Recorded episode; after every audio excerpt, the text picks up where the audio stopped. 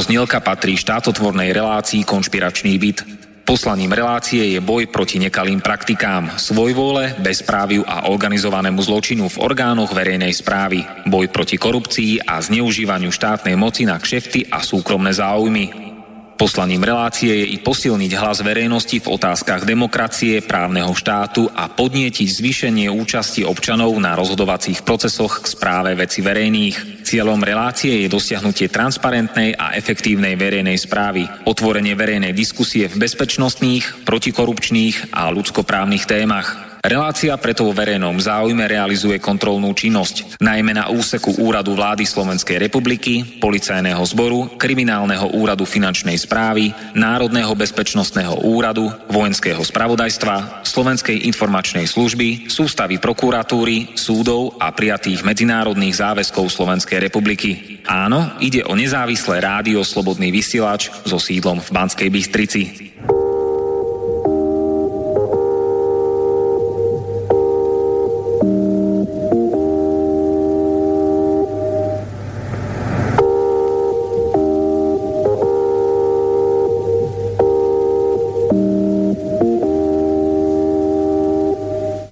Je štvrtok 2. marca 2017, je 16.00 a do 18.00 bude slobodný vysielač na vlnách internetu vysielať reláciu Konšpiračný byt, ktorou vás bude sprevádzať Martin Bavolár.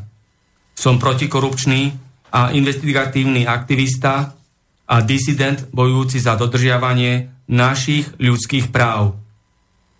Za čo som politicky prenasledovaný perzekvovaní a diskriminovaní.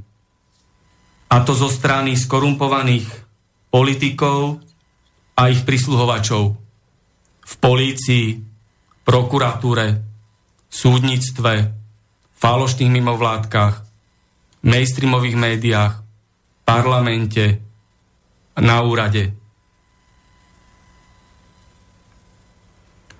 Dnešná časť konšpiračného bytu bude verejná obžaloba chorej štátnej moci, jej svojvole, arogancie, bezprávia, nekompetentnosti, korupcie a totalitných praktík.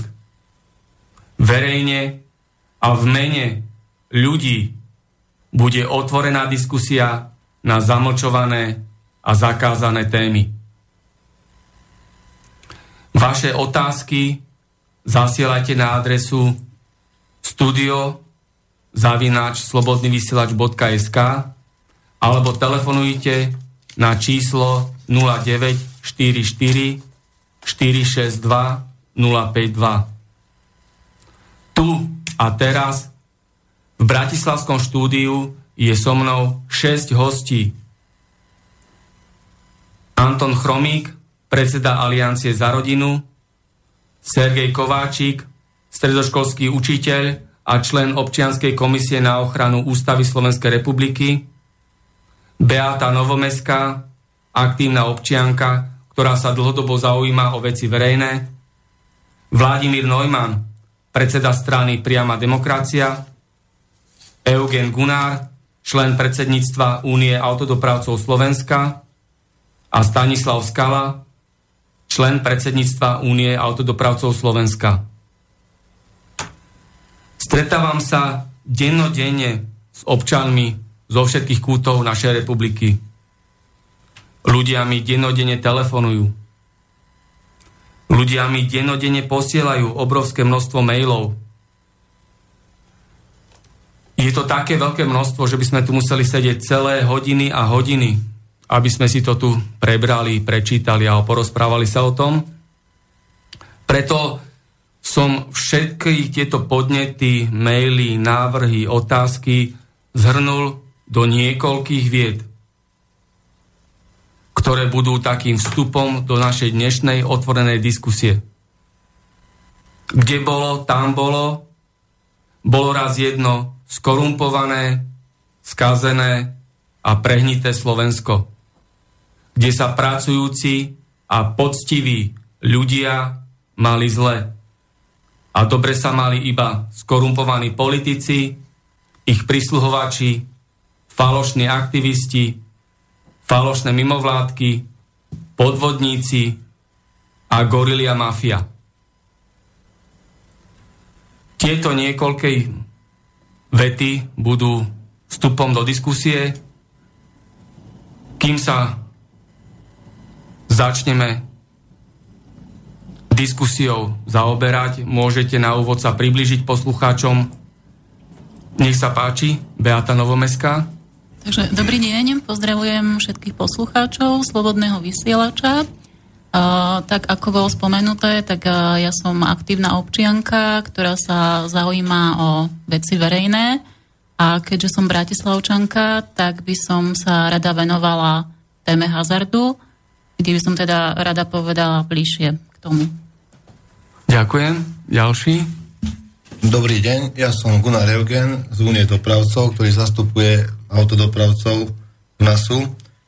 A ja som sa prišiel pripomenúť uh, my, naše slovenské mýto, ktoré sme spoplatnili v 2010 a vlastne s týmto nás e, od, odpísali úplne, že krachujú autodopravcovia, tak som vám to prišiel potom pripomenúť trošku v tej téme, hej.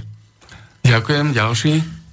Dobrý deň, vítam všetkých poslucháčov. Ja som Skala Stanislav, som z Unie autodopravcu Slovenska a budeme sa dneska hlavne baviť o pokutách a o jednotkách, vlastne ako nás vydíra Mýto a Skyto.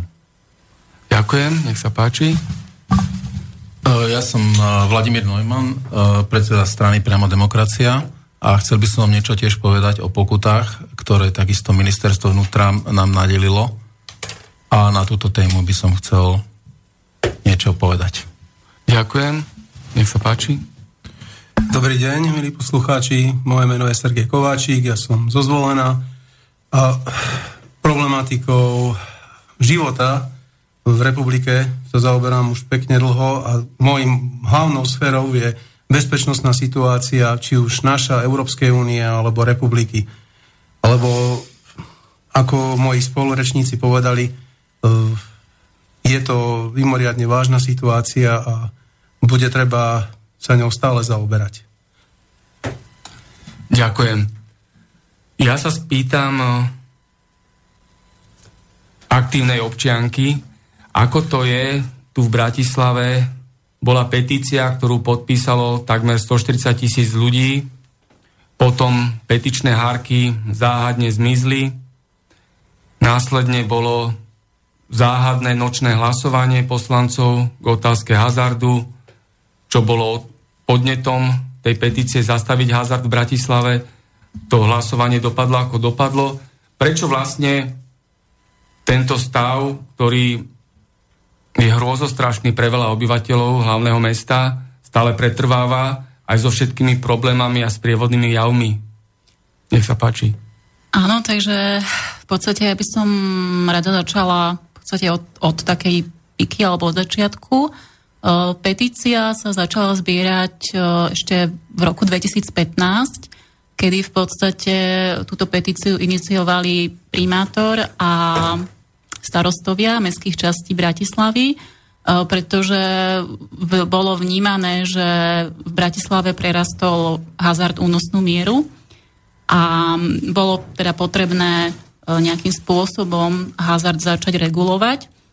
No a v podstate na základe toho táto petícia, petícia bola zbieraná. E, zbieranie tej petície trvalo približne vyše roka od vyhlásenia až po ukončenie zberu a teda následne petícia bola odovzdaná v roku 2016 koncom júna na magistrát, kde teda, ako bolo spomenuté, tak časť tých hárkov zmizla a v podstate tá petícia bola ohrozená ja sa ešte spýtam, komu to mohlo vyhovovať, že tie petičné hárky takto záhadne zmizli?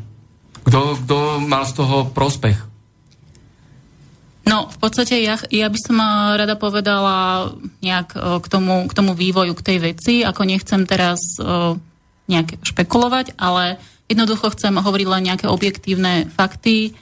Uh, hárky zmizli, tým pádom musela byť tá petícia pre, preverená, skontrolované všetky podpisy a mm, nakoniec bolo uznaných platných takmer 100 tisíc podpisov a následne teda tá petícia mala byť, uh, aj teda bola predložená na Mestské zastupiteľstvo Bratislavy s tým teda, že medzi tým už sa zmenil zákon o hazarde, pretože predtým teda... Tá... Prečo sa zmenil?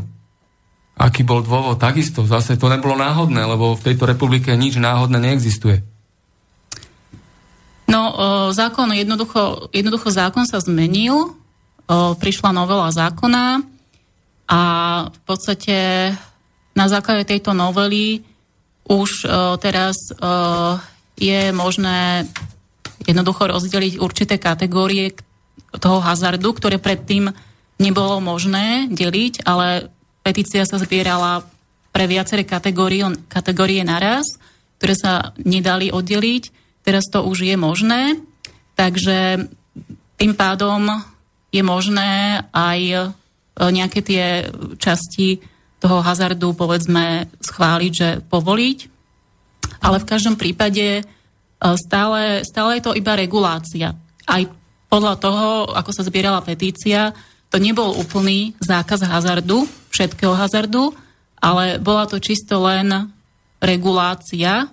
To znamená, že niektoré oblasti hazardu by boli obmedzené.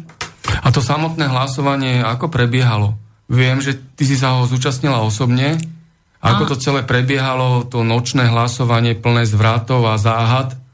No, o, hlasovanie o tomto všeobecnom záväznom nariadení prebehlo v polovici februára tohto roku na Mestskom zastupiteľstve Bratislavy. V podstate sa e, rokovalo sa v podstate od rána, od obedia až teda až do večera.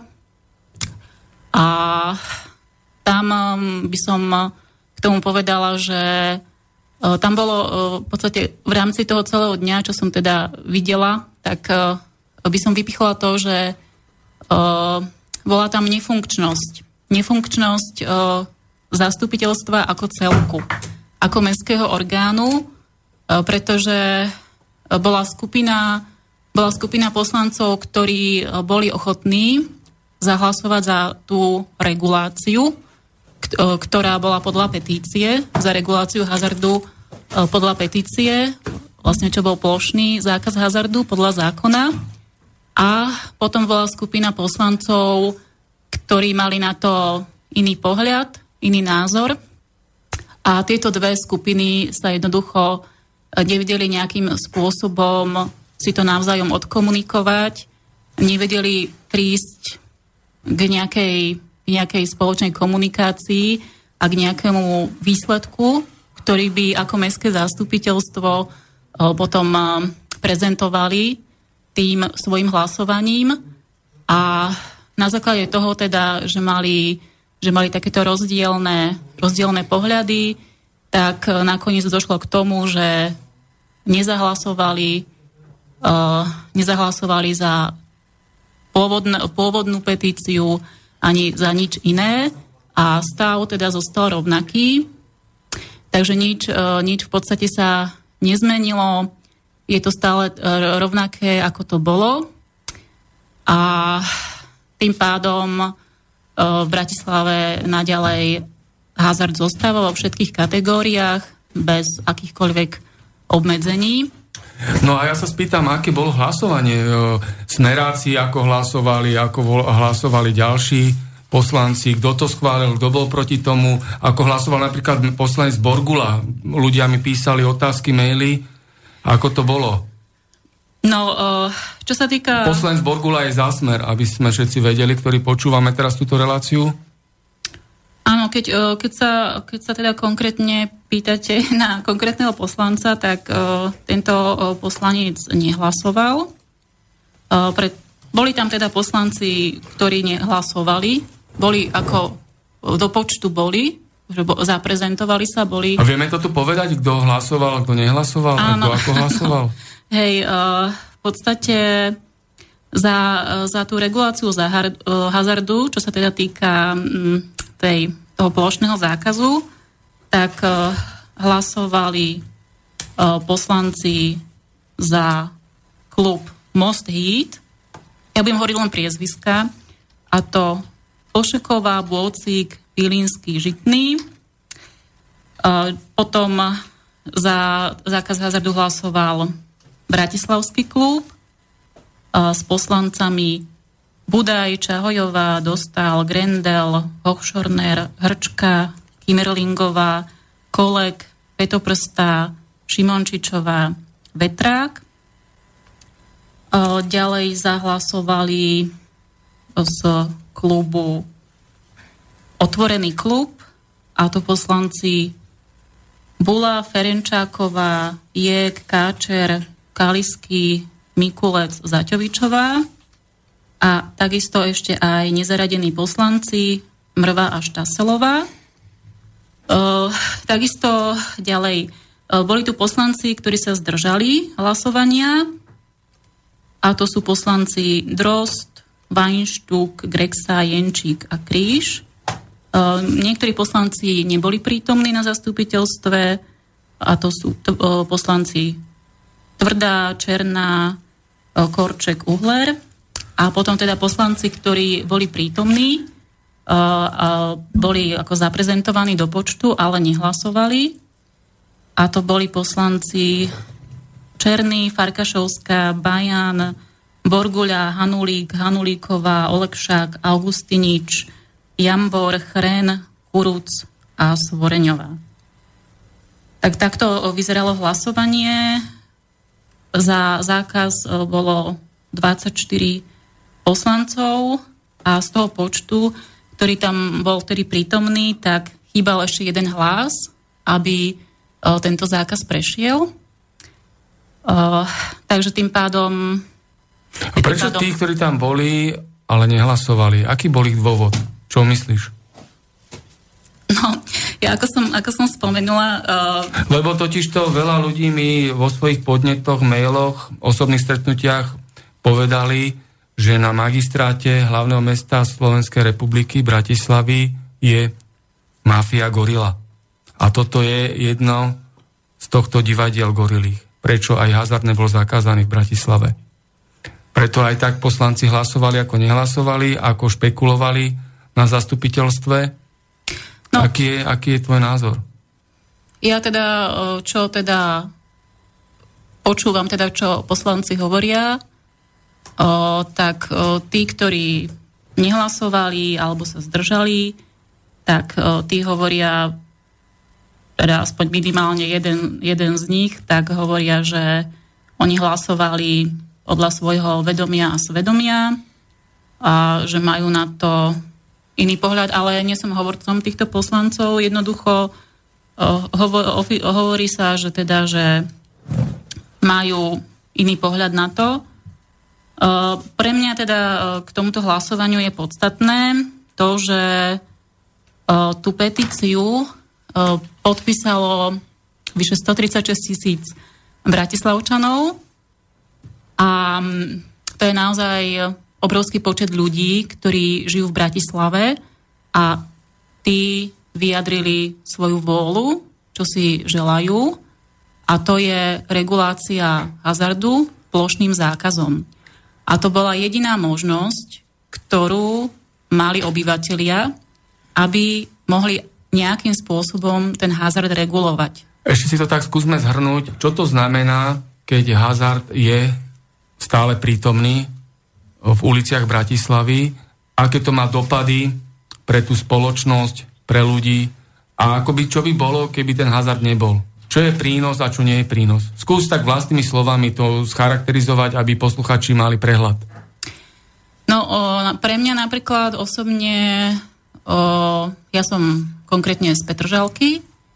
A mne osobne napríklad e, neprekáža, keď idem po Petržalke a vidím tam budovy s herňami. Budovy, budovy s herňami vo verejnom priestore a tieto budovy jednoducho žiadne, nie sú pre mnohých obyvateľov, teda pre mňa, budem hovoriť za seba, pre mňa nie sú proste žiadnym žiadnym prínosom. No pretože zisk a... z herní skončí v súkromných rukách. Tie poplatky, ktoré, sú, do, ktoré idú do pokladne, mestskej pokladne, sú zanedbateľné. Spôsobujú sa tragédie, na to sú nabalené drogy, ľudia míňajú peniaze, potom nemajú za čo zaplatiť e, nájomné a tak ďalej a tak ďalej. Tie sociálno-patologické dopady sú veľmi veľké, kriminálne sprievodné javy sú vysoké. Ano, Takže ten e, prínos je úplne zanedbateľný a tie negatívne dopady sú hrôzostrašné, obrovské. Áno, ja by som si vedela predstaviť, že namiesto herní na sídlisku uh, by tam bolo niečo iné, napríklad by tam mohli byť nejaké kryté ihriska športové pre deti. No samozrejme, ale to e, mafie gorily nevyhovuje, lebo ona chce zarábať a chce mať svoje zisky. Takéto verejnoprospešné myslenie mafia gorila nemá. Takže to je aj dôvod, prečo tak sa manipulovalo so petičnými hárkami, prečo bolo takéto hlasovanie, ako bolo. A naozaj verím tomu, čo mnohí ľudia mi potvrdili, že na magistráte hlavného mesta Slovenska, Bratislavy, vládne organizovaný zločin a koruptný systém. Takže skúsim ešte, ešte niečo k tomu? krátkosti, lebo máme ďalšie témy. Ja by, som chcela, áno, ja by som chcela na záver ešte povedať, alebo k tejto téme, že v podstate toto hlasovanie je hodnotové hlasovanie a z tej, teda z tej strany z tej strany tých poslancov, ktorí teda majú na to iný pohľad, zaznieva aj taký argument, že, že mesto, hlavné mesto príde o 3 milióny eur z rozpočtu. No a v podstate ja, ja by som upriemila pozornosť aj tých poslancov, E, nie na príjmy z hazardu, ale e, by som upriemila pozornosť, aby sa snažili, aby sa snažili napríklad o rozvoj kongresového turizmu v Bratislave, z ktorého by mesto mohlo mať oveľa vyššie príjmy a Bratislava je jednoducho mesto, ktoré je veľmi, veľmi ako stvorené na kongresovú turistiku. A hlavne Bratislava je vstupná brána pre investorov a turistov. Áno. Do redačnej pošty mi prišiel mail od poslucháča Slobodného vysielača Jana. Zdravím ťa, Martin, a všetkých. Najlepší návod, ako prinútiť vládu k demisii a zmenám, je prestať platiť odvody do sociálnych a zdravotnej poisťovní.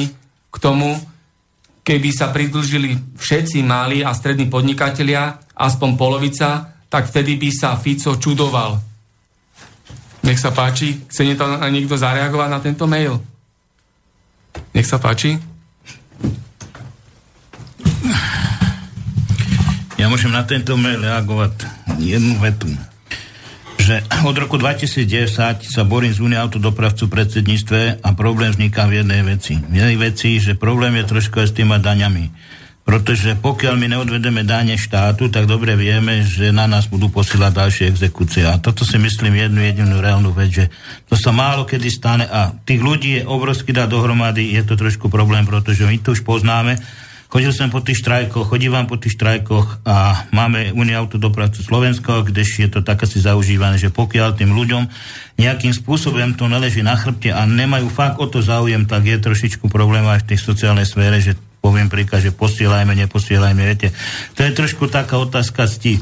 Skôr si myslím jednu jedinú vec, že mali by sme spraviť všetci, všetci sme sa dať dohromady, aby sme ťahali všetci za jeden provaz, ne jeden taháme hie, druhý taháme hota. A to je práve celý ten problém toho systému. Že pokiaľ by tí ľudia mali záujem, ja chcem povedať, že hlavne mladí ľudia by mali záujem, že troška to v tej krajine nejakým spôsobom zmeniť, tak boli by sme fakt rádi, aby tí mladí ľudia sa skôr dostali do tých ulic a ukázali tú silu vlastne, mm, tému pánovi Ficovi, že áno, holan, halo, ešte sme tady, takže ja si myslím, že bylo by to reálne. A ešte chcem povedať troška niečo za Unia autodopravcu Slovenska. E, Unia autodopravcu Slovenska má trošku teraz nejaké dosť veľké problémy preto, lebo skrátka sme tam dali nejaké návrhy a cez to ministerstvo dopravy je tie návrhy trošku problematické pretlačiť. Dali sme tam síce návrh na znížení e, cestných daní, chceli sme to spoločne zrobiť s Česmadom, kde Česmad na to nepristúpil. Mali sme ten trošku taký obrovský chaos, lebo Česma nechce skrátka akceptovať Unia autodopravcu Slovenska. Možno Unia autodopravcu by akceptovala Česma, ale Česma si skrátka pri, sníva svoj sen, že on vybavuje skrátka na té ministerstve určité nejaké veci a pritom nechce koľkokrát ani prizvať Unia autodopravcu Slovenska. Dva roky naspäť sme mali sa takú situáciu, že chceli nás poplatniť intravilány, chceli spoplatniť obchvat Bratislavy, kde sme tak si zahrali do automatu, potom to zastavili, v operovom marci sa to zastavilo, boli sme na jednániach, prihrývali si to Česmat, že Česmat bol za to zodpovedný, Česmat to vybavil, nie je to tak konkrétne pravda, že to Česmat vybavil, skôr si myslím, že boli tam vytvorené tlaky zo strany dopravcov, pretože nesúhlasili s týmto a zvyšovať skrátka náklady dopravcov v tejto dobe, keď je obrovská konkurencia v doprave, je trošku chore a Myslím si, že tá mafia celá, jak povedal pán kolega, že je to trošku postavené na hlavu, pretože Skytol krátka nás vydíra za pokuty, vydíra nás za obe jednotky, 480 e, eurovú pokutu dostať za to, že niekto nemú má prepnutú nápravu, alebo že má treba dve nápravy zapnuté a ide na tri nápravy zapnuté. Je to trošku choré, cez krajské úrady dostáva 480 eurové pokuty. Nech mi jeden ten pán, ktorý to spálili ten zákon, nech mi povie jednu vec, že keby jeho syn jezdil kamionu a dostal by 480 eurovú pokutu a zarobí, poviem príklad, 800 eur a 480 mu musí majiteľ zosobniť pokutu za to, že nemá preprav nápravy. Prosím vás, je trošku choré.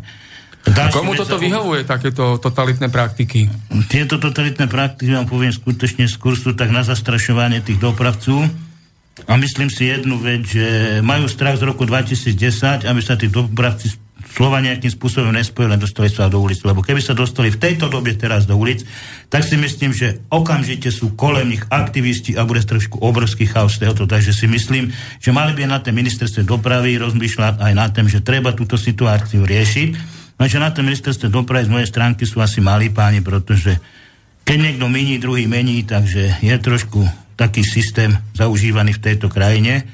A bohužiaľ smer po väčšine, poviem vám skutečnú pravdu, má väčšinu, či sú to v samozprávach, či sú to v vevúckách, takže má tam väčšinu a jedna vec ma trápi aj z tej stránky, že teraz všetci kričia, že prečo sa nebudujú diálnice, že prečo nie sú obchvaty uh, treba z Prešova nemá obchvaty na Oravu cestu. My sme pred troma rokmi mali také stretnutie s samozprávami, mali sme stretnutie s vúckami a sme ich na to tu upozorňovali, že my nechceme chodiť po tých cestách prvej triedy, ani po tých cestách druhej triedy. My by sme najradšej chodili po tých diálniciach, Lenže problém vzniká v tom, že vlastne oni stále na nás poukazovali, že my rozbijame cesty prvej triedy, rozbijame cesty druhej triedy. Nie, nie je to pravda. My po tých cestách chodiť nechceme. My by sme najradšej chodili po tých diálnicách ale problém vzniká v tom, že tí samozprávy si zase vymysleli, znovu poukazovali. Viete čo, je to jeden problém, že my potrebujeme do tej, do tej dediny alebo do toho mesta vieť, pretože sa tam zásobuje, sú tam firmy. A stále, poviem príklad, televízia na nás ukazovala, že prečo tam tí kamiony rozbijú. Ja chcem len pripomenúť jednu vec. Boli sme na tej hore, boli tam také stretnutie, boli tam stretnutie, boli tam aj chalani, boli tam aj z autorci, sme tam boli zastúpení. Keď sme potrebovali, že aby podpísali samozprávy nejakú petíciu, že aby to podpísali a budeme teraz spoločne bojovať za to, že aby sa tie obchvaty začali budovať ešte v tej dobe, ešte troky naspať, keď bol nejaký rozpočet peniaze, nejaké boli na to ušetrené, tak vám poviem príklad, že v samozprávach tí starostové začali od toho obskakovať, pretože to boli nominanti Smeru. Nech sa páči ešte? Tak ja by som tomu ešte ako Gunnar Eugen za Uniu dopravcov toľko povedal, že naša nočná mora začala vtedy, keď v roku 2010 zaviedli elektrické mýto na diálnice. No a teraz čo sa dialo? Prvé bolo to, že poviem, že diálničná známka, vtedy posledná diálničná známka stála okolo 1800-2000 korún, tak som to predátal nejakých 780 eur. Áno. A teraz, keď kamión mi spraví 100 tisíc kilometrov, čo sa dá, Košice, čo je Komárno, budete jazdiť trikrát do týždňa, vypočítajte si to, za 12 mesiacov to máte 100 tisíc kilometrov, 23 400 eur ma vyjde diálničná známka, teda diálnica ročne na ten kamión, čo som predtým zaplatil 2000 korún, hej. No, to je 20 až 40 krát e, z, akože zvýšená diálničná známka, no to proste nočná mora pre všetkých autodopravcov, hlavne e, domác, domácich, našich Slovákov, hej, lebo tí ostatní výjdu von a budú jazdiť inde, sem tam prídu domov, a oni ich to netrápi tak strašne ako nás, čo, sme, čo tu budeme všetci doma jazdiť a berme to tak, že dopravcovia, tam, ten, čo má jeden, jednu áviu, nejakú Tatrovku, liasku, jed, nejaké auto, čo musí mať mýtnu jednotku, tak automaticky je dopravca platí. No a teraz vlastne, čo sa udialo? E, spoplatnili tieto diálničné úseky, No a pravda, že autodopravcovia si stúpili do, do, akože proste do hlavy a jednoducho začali to obchádzať po cestách prvej, druhej, tretej triedy. Tie, tie, čo neboli spoplatnené, tak sa snažili každý obchádzať, niektorí z nás spoplatnenej. To je normálny rozum, hej. Tak čo urobili? Tak uh, nahádzali tam uh, 12, nad 12 tón značky, zákazové značky do každej dediny, do každej nejakej odbočkovej cesty, aby sme nemohli po tých cestách vôbec chodiť.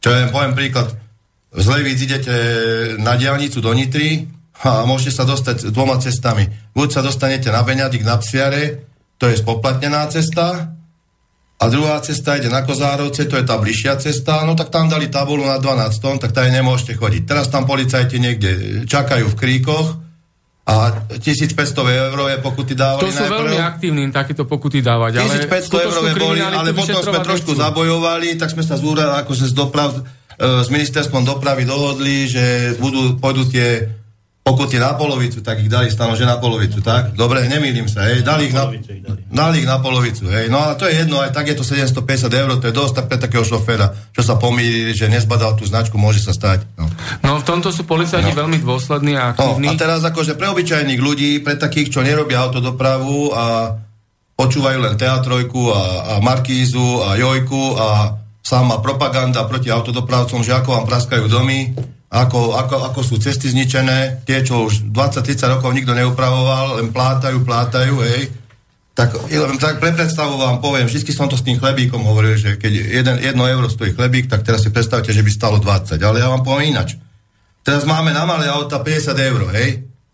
A keby teraz vláda zvýšila, že nebude stať na malé auto 50 eur diálničná známka, ale bude stať 1000 alebo 1500 eur. Ľudia, viete si to predstaviť? Súhlasili by ste s tým? Nie. A my sme s tým nemuseli ani súhlasiť, nám to spravili. Hotovo. Nás je menšina, čo nás je pár autodopravcov. My z revolúcii nespravíme. Áno, keď sa ľudia k nám nepridajú, tak jednoducho takto nás likvidujú. Toto je genocída autodopravcov na Slovensku. Toto som chcel prvé a vravím. Druhá vec, že sú tie tabule na 12 tón. Platíme si 2000 eur za každý kamión, za Tatrovku, za kamión, za náves, e, za vyklapačku, neviem čo. Zaplatíme si 2000, 1500-2000 eur podľa veľkosti auta. Platíme si, uh, uh, ak sa to volá, daň pre motorové vozidlá, alebo predtým to bola cestná daň. Zmenili to, pravda, že mali to zrušiť. Ako náhle toto prišlo, mali to zrušiť. Nezrušili to, tak platíme tých 2000 eur, ale my po tých cestách nemôžeme jazdiť, po tých cestách e, druhej a tretej triedy. Tretie, tretia trieda je plošný zákaz. Keď tam vôjde kamionista, toho ukrižujú. A ja sa spýtam, no. komu to vyhovuje takéto praktiky a takéto no. spôsoby? Kto no, za proste, tým stojí a prečo to tak je celé? Ja si osobne myslím, že to je problém, že drahé elektronické mýto na začiatku, strašne veľa peňazí to stálo a teraz oni potrebujú tie peniaze vybrať, vybrať a z tých peňazí, čo vyberú, my nevieme, koľko ich vyberú, áno, možno 200 tisíc, 200 miliónov, alebo neviem koľko vyberú ročne, neviem. Ja, to, ja nemám taký obraz o tom, ja. to je jedno. Ale myslím si, že aj to nevedia poriadne skontrolovať, že koľko, lebo neexistuje to skontrolovať tú súkromnú firmu. Rozumiete ma, že koľko vyberú, nevedia ich 100% skontrolovať, úplne skontrolovať nie. A teraz vlastne deje sa to, že vyberajú peniaze, vyberajú peniaze a chcú veľa peniazí, lebo staviame diálnice. A teraz počúvame furt v televízore, že Európska únia nám dala na túto cestu, Európska únia nám dala na takúto cestu, lenže počúvame to, že koniec začína v 2020, už nebude Európska únia nám nič dávať. Neviem, či sa mýrim, alebo neupravte ma, keď nie. Ja som počul, že od 2020 už nedostaneme nič z Európskej únie? Tak otázka je teraz tá, že z čoho budeme tie diálnice stávať, áno, a takto. A zatiaľ my, my z čoho budeme žiť, keď takú, takéto drahé mýto a ešte im sa to zdá, že málo platíme.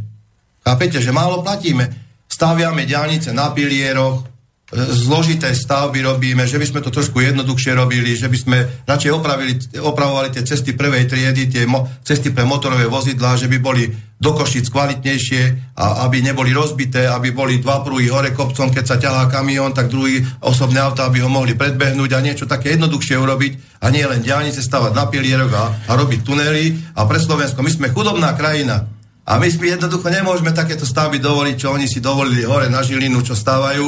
To je jedno, jednoducho megalomanská. V živote by som si to ja nedovolil ako človek, že by som si išiel palác, keď nemám na to palác, by som si išiel stavať. A my staviame takéto drahé diálnice, strašne drahé diálnice. Ale to nie je náhodné. Tunely ani nevieme robiť, keď začneme robiť, tak 10 rokov robíme tunel, Choďte do Horvátska, keď idete na dovolenku, je tam 10 km alebo 12 km tunel, za rok spravili alebo za dva. Na Makarske takisto spravili tunel, do roka, do dvoch spravili, viete. A tuto sú len obrovské na pilieroch diálnice, čo sa tu okolo Bratislavy teraz rieši, že ak, aký veľký obchod to bude, koľko to bude všetko stáť. Však my na to ani nemáme. No to nie je náhodné, že všetko je tak predražené a že ste tak žmýkaní. No. Pretože vo vedení štátu sú ľudia, ktorí chcú na tom zarobiť. Preto to tak je, tento celý stav. Ďalšia reakcia? Ja, ja k tomuto môžem niečo povedať, k tomu ešte my tu nech mu dodám kolegovi jednu jedinú vec, že to my to podnes nás stalo pomaličky jednu miliardu. Je. Mali sme podpísanú smluvu na 10 rokov, kdeže to 7 teraz je roku 2017, takže ešte ďalší 3 roky budeme splácať nejaké mýto. Len problém je v jednej veci. Ja si myslím stále jednu vec, že tak by to malo fungovať, ak to funguje v druhých krajinách, v západných krajinách Európskej únie. Treba z Nemecku, ja chcem povedať jednu vec, že 80%, čo sa vybere na mýte, ide späť do infraštruktúry. Kdež u nás, čo sa vybere námite 100%, tak môžem povedať, len 20% sa vracá maximálne do infraštruktúry. Takže nečudujme sa, že tie peniaze niekam putujú, a kam, putujú na, kam predraž- na predražený tender, ktorý bol. Takže to nie je len predražený tender námite, ale to sú predražené tendre, kde, sa, kde sú vstupy, povedal kolega, že sa tam sa mosty robiť a to. Ja nechcem povedať, možno, že tam by o nejaké ináčej reálne riešení, možno, že je to tým, že projekt tam nebol schválený, lebo jak je postavený ten projekt, takže o tento je ťažko nejakým spôsobom komunikovať a komentovať, lebo my fakt, ako my sme takí mali dopracujeme, ťažko tým rozumíme. Ale problém viem určite v tom, že keď sme boli s Vúckama, boli sme samozprávama, tak sme pred troma rokmi upozorňovali, aby spravili revízie mostu. Dneska sa stáva to, že vlastne tie revízie mostu nie sú porobené, a možná sú porobené, my nevieme, ale keď sme povedali, aby nám ukázali nejaké revízie niektorého mosta, tak bol problém vlastne, či vôbec ten, tá revízna správa je založená, alebo není tá revízna správa založená. A si zoberte, že na Orave tí mosty začali práskať, no jasné, že keď niekto už chodí po moste 20-30 rokov, tak by sa tam musela spraviť nejaká revízna správa. Ja si myslím, skrátka, je tu jeden veľký umilný vec v našej krajine, že tie peniaze, čo by mali putovať späť do štátnej kase, putujú súkromníkom do vačku. Tak. Takže toto je celý princíp celého systému a my budeme velice, velice dlho splácať ďalších 50 alebo koľko rokov budeme splácať len kvôli tomu, že vybereme za to my tu 160 miliónov.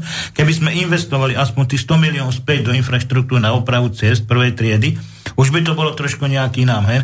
Lenže keď si zoberete dneska aj po cestách prvej triedy, čo tam vidíte? Buď sú tam viete koleje, lebo sú tam obrovské veľké jamy, výtoky sú tam, takže s týmto je obrovský problém. A mm, ja som jedenkrát tak raz na ministerstve môžem zašpásovať, dal taký návrh, že keď sme tam boli na rokovaní, tak som im povedal jednu jedinú vec, že čo by sa stalo, keď ministerstvo vnútra by tak tých policajtov, tí, čo stojí a vybiera stále tých pokuty na tých cestách, čo by sa stalo, keby si tam presliekli nejaké montérky, dali by sa do opata, išli by tie vytlky pozatlkať, hej.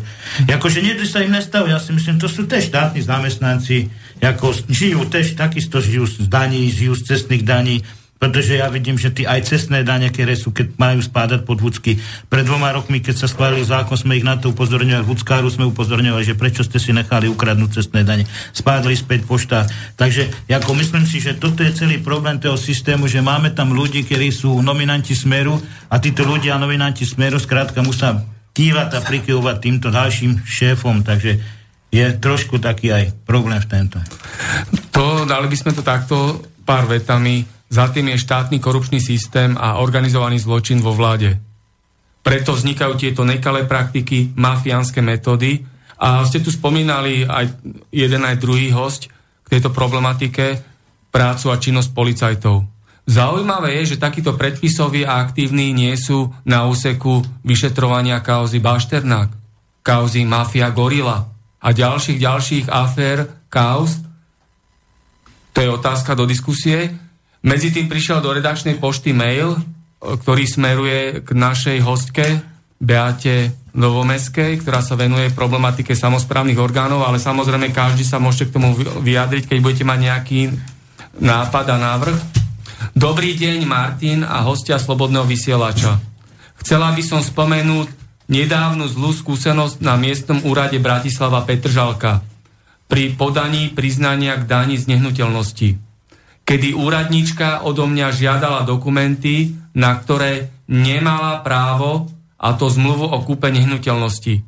Predložila som jej list vlastníctva, kde mala uvedené všetko, čo potrebuje. Povedala mi, že musím doložiť ešte aj zmluvu. Ústretovosť nulová a správala sa veľmi arogantne. Takýchto skúseností na úradoch je žiaľ viacej. Keby si títo úradníci uvedomujú, že sú platení z daní občanov, sú tam pre nich a nie svojvoľne si robia, čo chcú a správajú sa arogantne. S pozdravom posluchačka Valéria. Čo k tomu? Samozprávne orgány. No, tak... Uh, máš, máš poznatky o takýchto ďalších nejakých svojvoľných, bezprávnych konaní úradníkov na samozprávnych orgánoch? No, ja si myslím, že vždy, vždy, je, vždy je možné čo zlepšovať, takže je to, je to v podstate o, tako, o, takom, o takom vylepšovaní tej samozprávy, fungovania samozprávy, lepšie, lepšieho fungovania, e, vychádzať e, viacej e, v ústretí obyvateľom mesta, mestských častí, robiť nejaké inovácie, aby, aby takéto prípady jednoducho nenastali, nevznikali, aby obyvateľia sa cítili, že sú vítaní na úradoch. Však samozrejme, úradníci sú naši služobníci, žijú z našich poplatkov a daní a sú tu pre nás.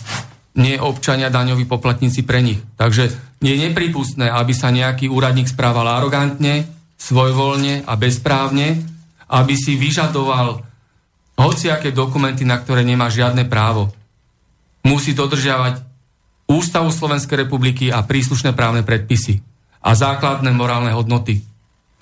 Ja privítam ešte nášho hostia, ktorý sa medzi tým pripojil do nášho diskusného fóra.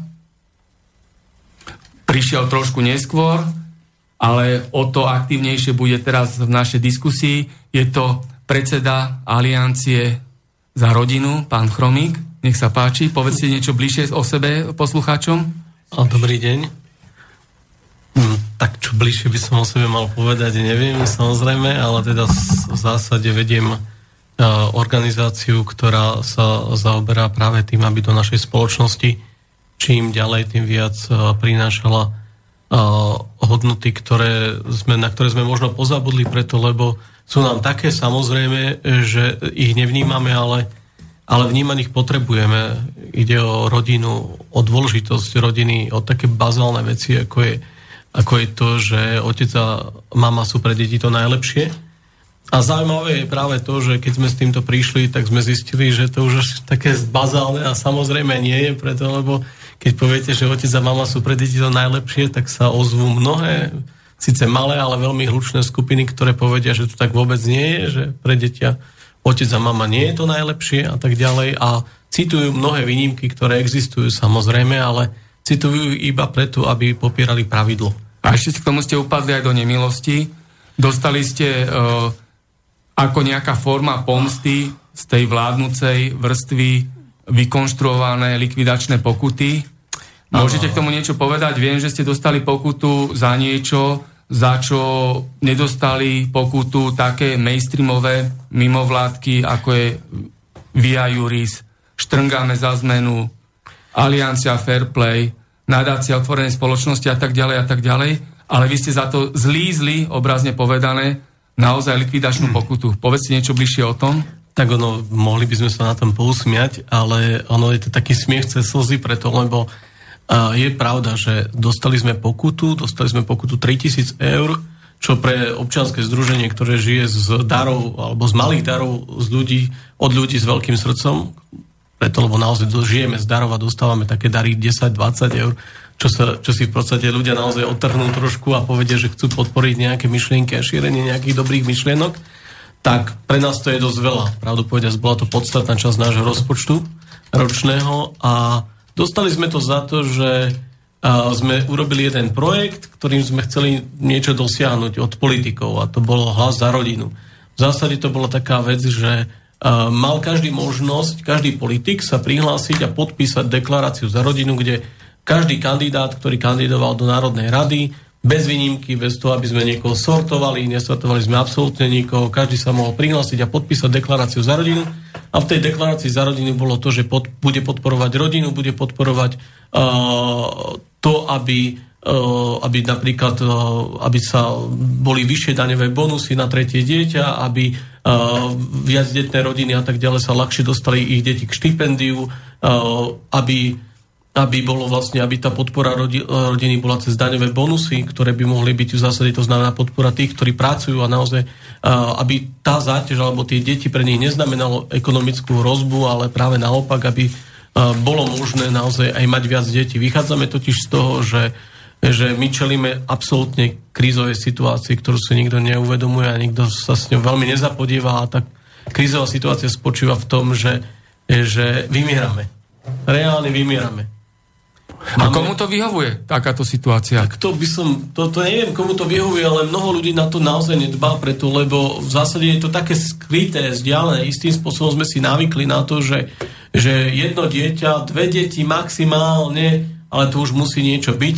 A v podstate nás priviedol tento systém k tomu, že že ekonomicky je to už náročné, je to ťažké, navykli sme si na nejaký vyšší štandard trošička, situácia aj doba sa zmenila, preto lebo naozaj tá doba je oveľa tvrdšia, agresívnejšia, vyžaduje oveľa viac síl od tých ľudí, aby sa v zásade na, uživili vôbec, uživili. Ale problém je naozaj v tom, že ono to má následný dôsledok ten, že človek naozaj tlmí niektoré tie aktivity a jedna z nich je napríklad to, že prečo by mal viac detí, môže mať menej, ale situácia následne je taká, že nás takéto rozmýšľanie, ktoré je krátkodobo možno ekonomicky v poriadku, preto štát tie mnohodetné rodiny nepodporuje až tak a každý človek, ktorý má viac detí, tak vie, že čo je to za námahu vychovať dieťa. Ale znamená to toľko, že vlastne v dlhodobom horizonte je to ekonomicky pre nás absolútne mizerné. Mizerné preto, lebo sa nebude mať kto o nás postarať, keď budeme starí. Ale, ale bude sa mať to postarať. No, štát, ten, ten, ten, ten tzv. štát sa veľmi nepostará, lebo ten štát to sme my. A ono situácia je taká, že bohužiaľ takto začali rozmýšľať veľa ľudí na Slovensku, veľmi veľa ľudí a dopadlo to asi tak, že máme 1,4 dieťaťa na ženu, čo znamená, že nestačíme, nestačí to ani na úbohú reprodukciu. Vrátanie imigrantov, stredný odhad OSN znamená, že budeme mať na Slovensku iba 3,7 milióna obyvateľov a to hovorí vrátanie imigrantov, vrátanie všetkých etník ktoré nám stúpajú, napríklad niektoré etnika nám stále stúpajú, že dokážu byť dvoj, zdvojnásobiť svoj počet, ale my nie. 3,7 milióna, teraz máme 5,5 milióna, vyše 5,5 milióna. Ale že to nebude jediná vec. Ono tam budú rozkývané generačné váhy. Tie generačné váhy, keď rozkývete, znamená, že máte veľmi veľa starých ľudí a veľmi veľa, málo ľudí, ktorí pracujú a ktorí sú schopní pracovať, a ešte možno menej detí. Ale fakt je ten, že to to je koniec národa, to je koniec tej, tej štátnej, uh, povedal by som, integrity, preto lebo to sa dezintegruje do nejakých menších celkov, ktoré budú životaschopnejšie a tie celky väčšinou pri takýchto veciach začínajú medzi sebou bojovať, začína sa ten systém rozpadať, začínajú sa rozpadať veci, lebo prestávajú fungovať a znamená to následne aj to, že čelíte veľmi veľa nepokojom. Veľmi veľa nepokojom preto, lebo zmení sa samozrejme, tým pádom sa mení, mení situácia, mení sa režim, mení sa, menia sa ďalšie veci. No len toto si naozaj nikto, nikto zo štátu neuvedomuje zatiaľ, preto lebo ten efekt, ktorý malo to zmýšľanie, to zmena zmýšľania ľudí, je, je teraz už vážnym problémom. Už to nie je len problém jednotlivca. Lebo keď to spraví jeden človek, dvaja ľudia a tak ďalej, sloboda existuje, každý sa môže rozhodnúť, a či chce mať alebo nechce mať deti, ale fakt je ten, že, že tu už čelíme veľmi vážnemu problému a ten problém si štát neuvedomuje. Problém je v tom, že vyzerá to tak, že to naozaj nie je len neuvedomovanie si, ale že niektoré skupiny a ďalšie prerastajúce veci, ktoré cez, cez tie skupiny ako keby pôsobí aj štát, tak nemajú vôbec záujem, aby, aby, aby ľudia o tejto pravde vedeli. A my napríklad teda na rozdiel od iných projektov sme dostali pokutu 3000 eur za to, že sme to umožnili tým kandidátom na tej stránke sa podpísať a že sme zverejnili ich fotografiu.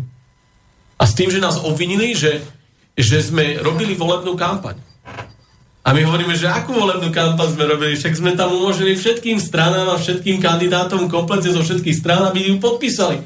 A bolo tam vyše 200 kandidátov, a to nie z jednej strany ani z dvoch, ale z, zo 6 alebo 8 strán.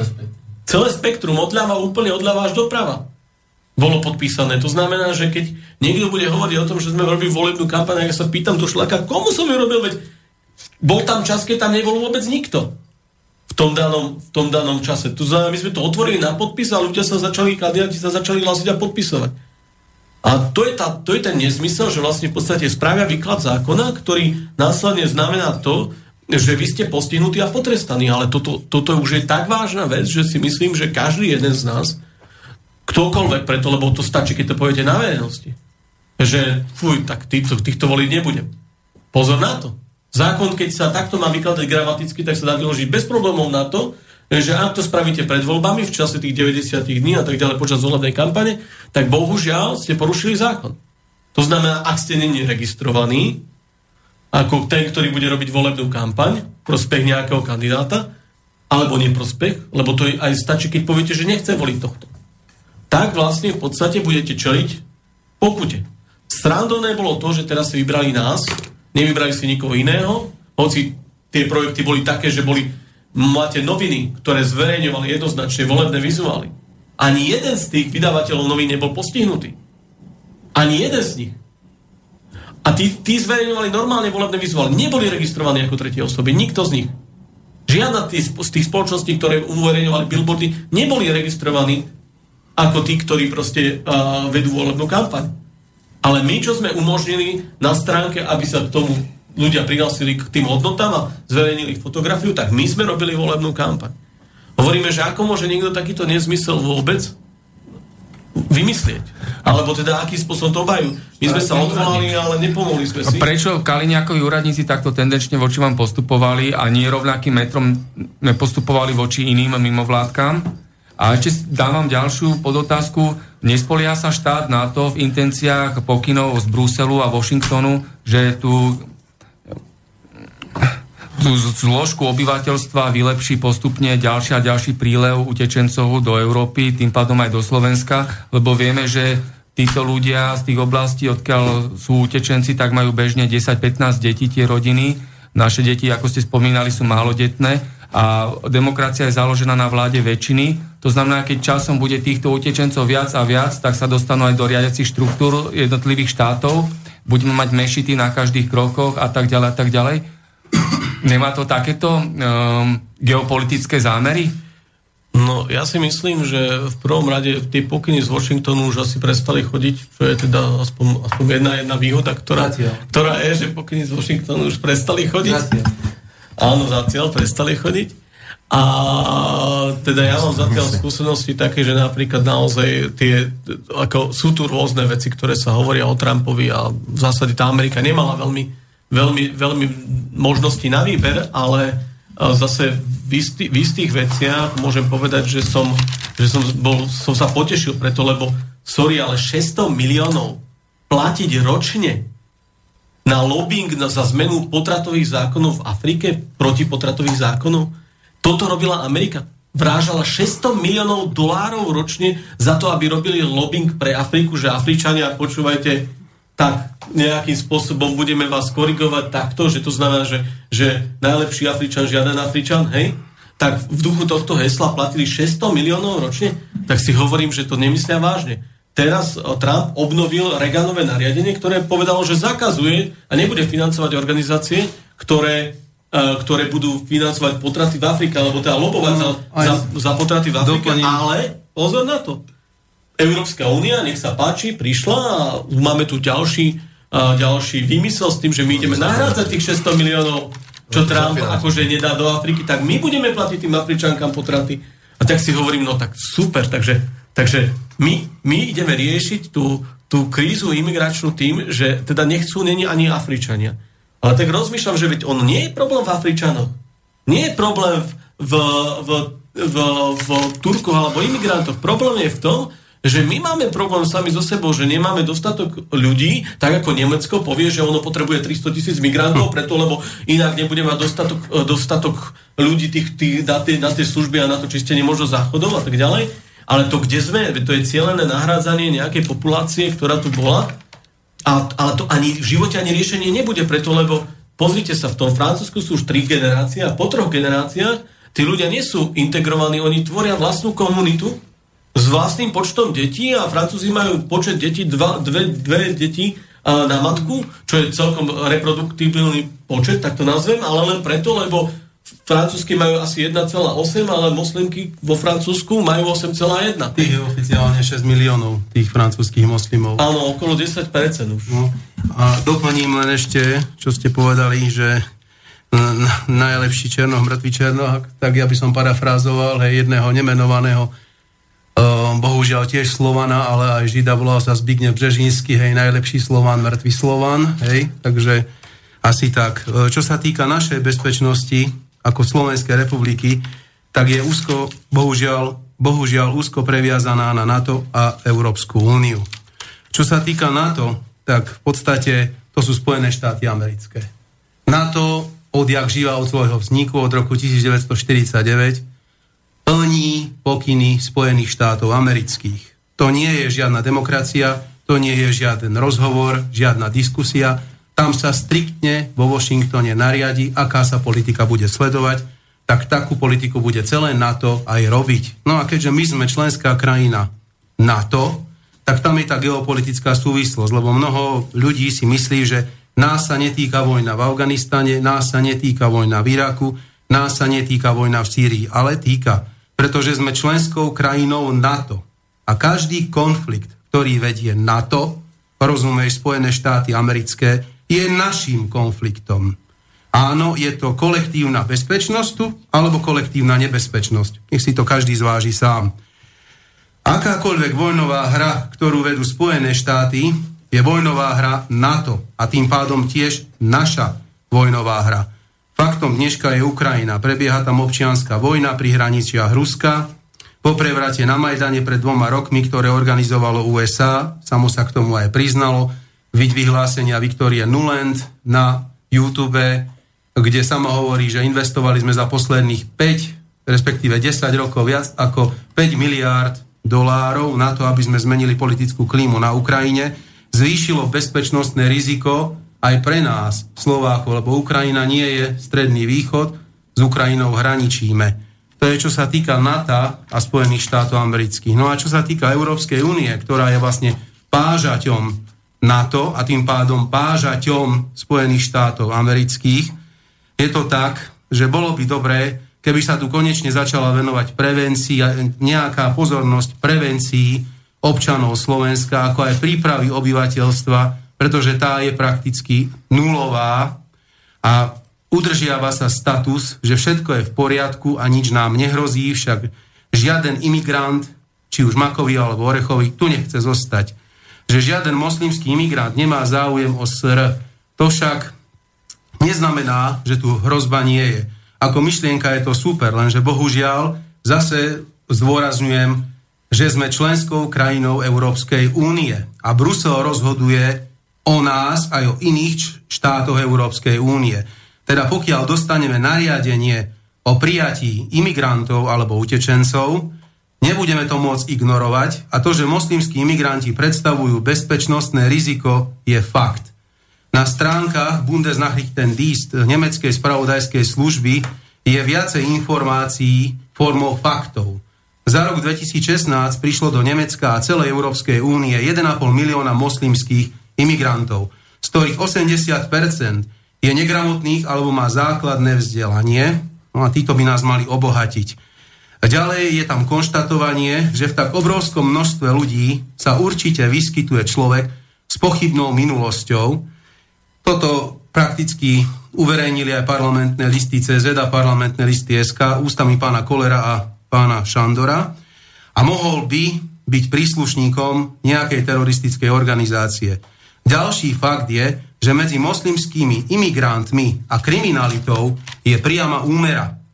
Fakty Dánsko, Švédsko a Nemecko to dokazujú.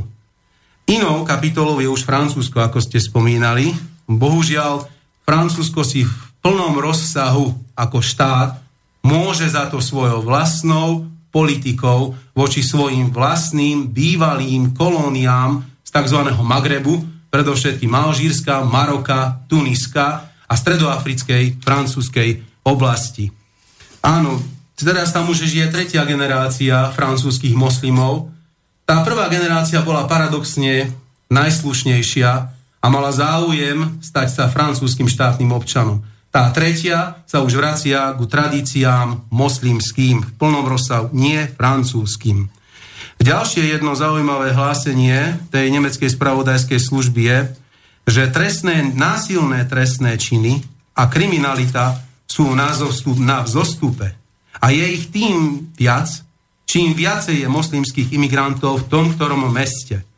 Toto dokazujú veľké mesta vo Švédsku a v Nemecku. Mám, jednu, mám, mám tu zo pár otázok pre našich politikov. Tá prvá. Pýtam sa, ako je a aj bude zabezpečená trvalá bezpečnosť občanov Slovenskej republiky, keď budeme nútení politikov Európskej únii akceptovať moslimských migrantov a budeme nútení im vytvoriť podmienky, ktoré mali doma. To znamená predovšetkým akceptáciu ich zvykov a ich náboženstva a ich spôsobu života. Ďalšia otázka. Prečo sa k tomuto, čo je pre nás bytostne dôležité, lebo ako pán Šúc pohrozil, všetky štáty budú donútené silou akceptovať moslimských imigrantov, nevyjadrujú naši politici jednoznačne a jasne. Z jednoduchého dôvodu. Pretože dostali inštrukcie pretože to tak má byť. Pretože tu majú byť v celej Európskej únii. Keby sme tu mali rozobrať celú históriu moslimského sveta, Stredný východ, Blízky východ a ešte aj Ázia, tak to by nám nestačilo ani 10 relácií. Ale faktom je, že pravoverní moslimovia žijúci podľa práva šaria nebudú nikdy v živote akceptovať žiadne zo zvykov žiadnej krajiny v Európskej únii. Nikdy. A to tak proste bude. Či sa to niekomu páči, alebo nie. Potom je oprávnený názor, že islám sa nepovažuje za náboženstvo, ale za agresívnu ideológiu. No áno, a súhlasím s tým názorom a tiež nie som autorom tohto názoru. Boli uverejnené články v parlamentných listoch CZ, parlamentné listy SK. Mnohokrát mnoho odborníkov na islám povedalo, že islám ako náboženstvo je v prvom rade agresívna politická ideológia. Ja nehovorím, že to nie je náboženstvo, ja len hovorím, že je to určite aj agresívna politická ideológia. Ostatné nech si rozoberú sami. Ak by som k tomu mohol reagovať, um, jedna vec je uh, imigrácia. Ehm, môžeme sa baviť o tom, že naozaj ide o to podľa mňa tiež. My máme skúsenosti historicky naše, slovenské, ktoré proste sú tu predsa len Turčín, Poničan a tak ďalej. Je to spôsobené trošku aj tým, že vlastne my sme tu zažívali skutočne, čo sa týka islamu, tak tá stredná Európa bola vystavená skutočne v historicky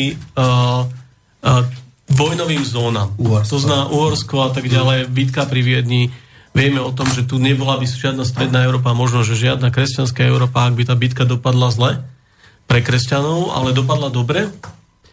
A vďaka tomu tu sme a vďaka, vďaka tomu možno, že sa bavíme aj o Európskej únii a o ďalších veciach, lebo inak by sme sa možno bavili o nejakej inej únii. A v inom jazyku. A v inom jazyku, ale fakt je ten, že že, že samotný, samotný, samotné tie krajiny mnohokrát sa správali inak na, svoj, na územia, ktoré správovali nejaký v rámci svojho režimu a naozaj inak drancovali, eh, až to poviem, až drancovali na tých práve územiach, ktoré im mohli a nemuseli patriť. To znamená, že Uh, náš pohľad tiež je trošku, povedal by som, mnohokrát historicky, ako keby už tak geneticky daný, že že to naozaj vnímame veľmi, veľmi ťažko a veľmi zle preto, lebo sme mali skúsenosť, ktorá je historická, ona sa niekde v pamäti ľudí uchováva a bola spôsobená najmä podľa mňa aj tým, ale teda aj tým samozrejme, že sme teda prežívali tento čas ako vojnový čas, aj naši predkovia, a že teda to, tam, tam nebolo to stabilné nejakým, povedal by som, stabilná ríša, ktorá, kde, sa, kde, kde bol mier, a to poviem ešte ten islamský mier, hej, teda, a tak ďalej, ale bol. Hej, to znamená, že nejaká správa fungovala a vie fungovať aj v týchto krajinách. Mám ten pocit, že samozrejme, že to treba veľmi rozlišovať, ale ten konflikt naozaj nastáva práve v tom, že, že tí ľudia vychádzajú z nejakej kultúry, ktorá je, dajme tomu, ju považujú za, oni ju považujú naozaj za dobrú a za svoju.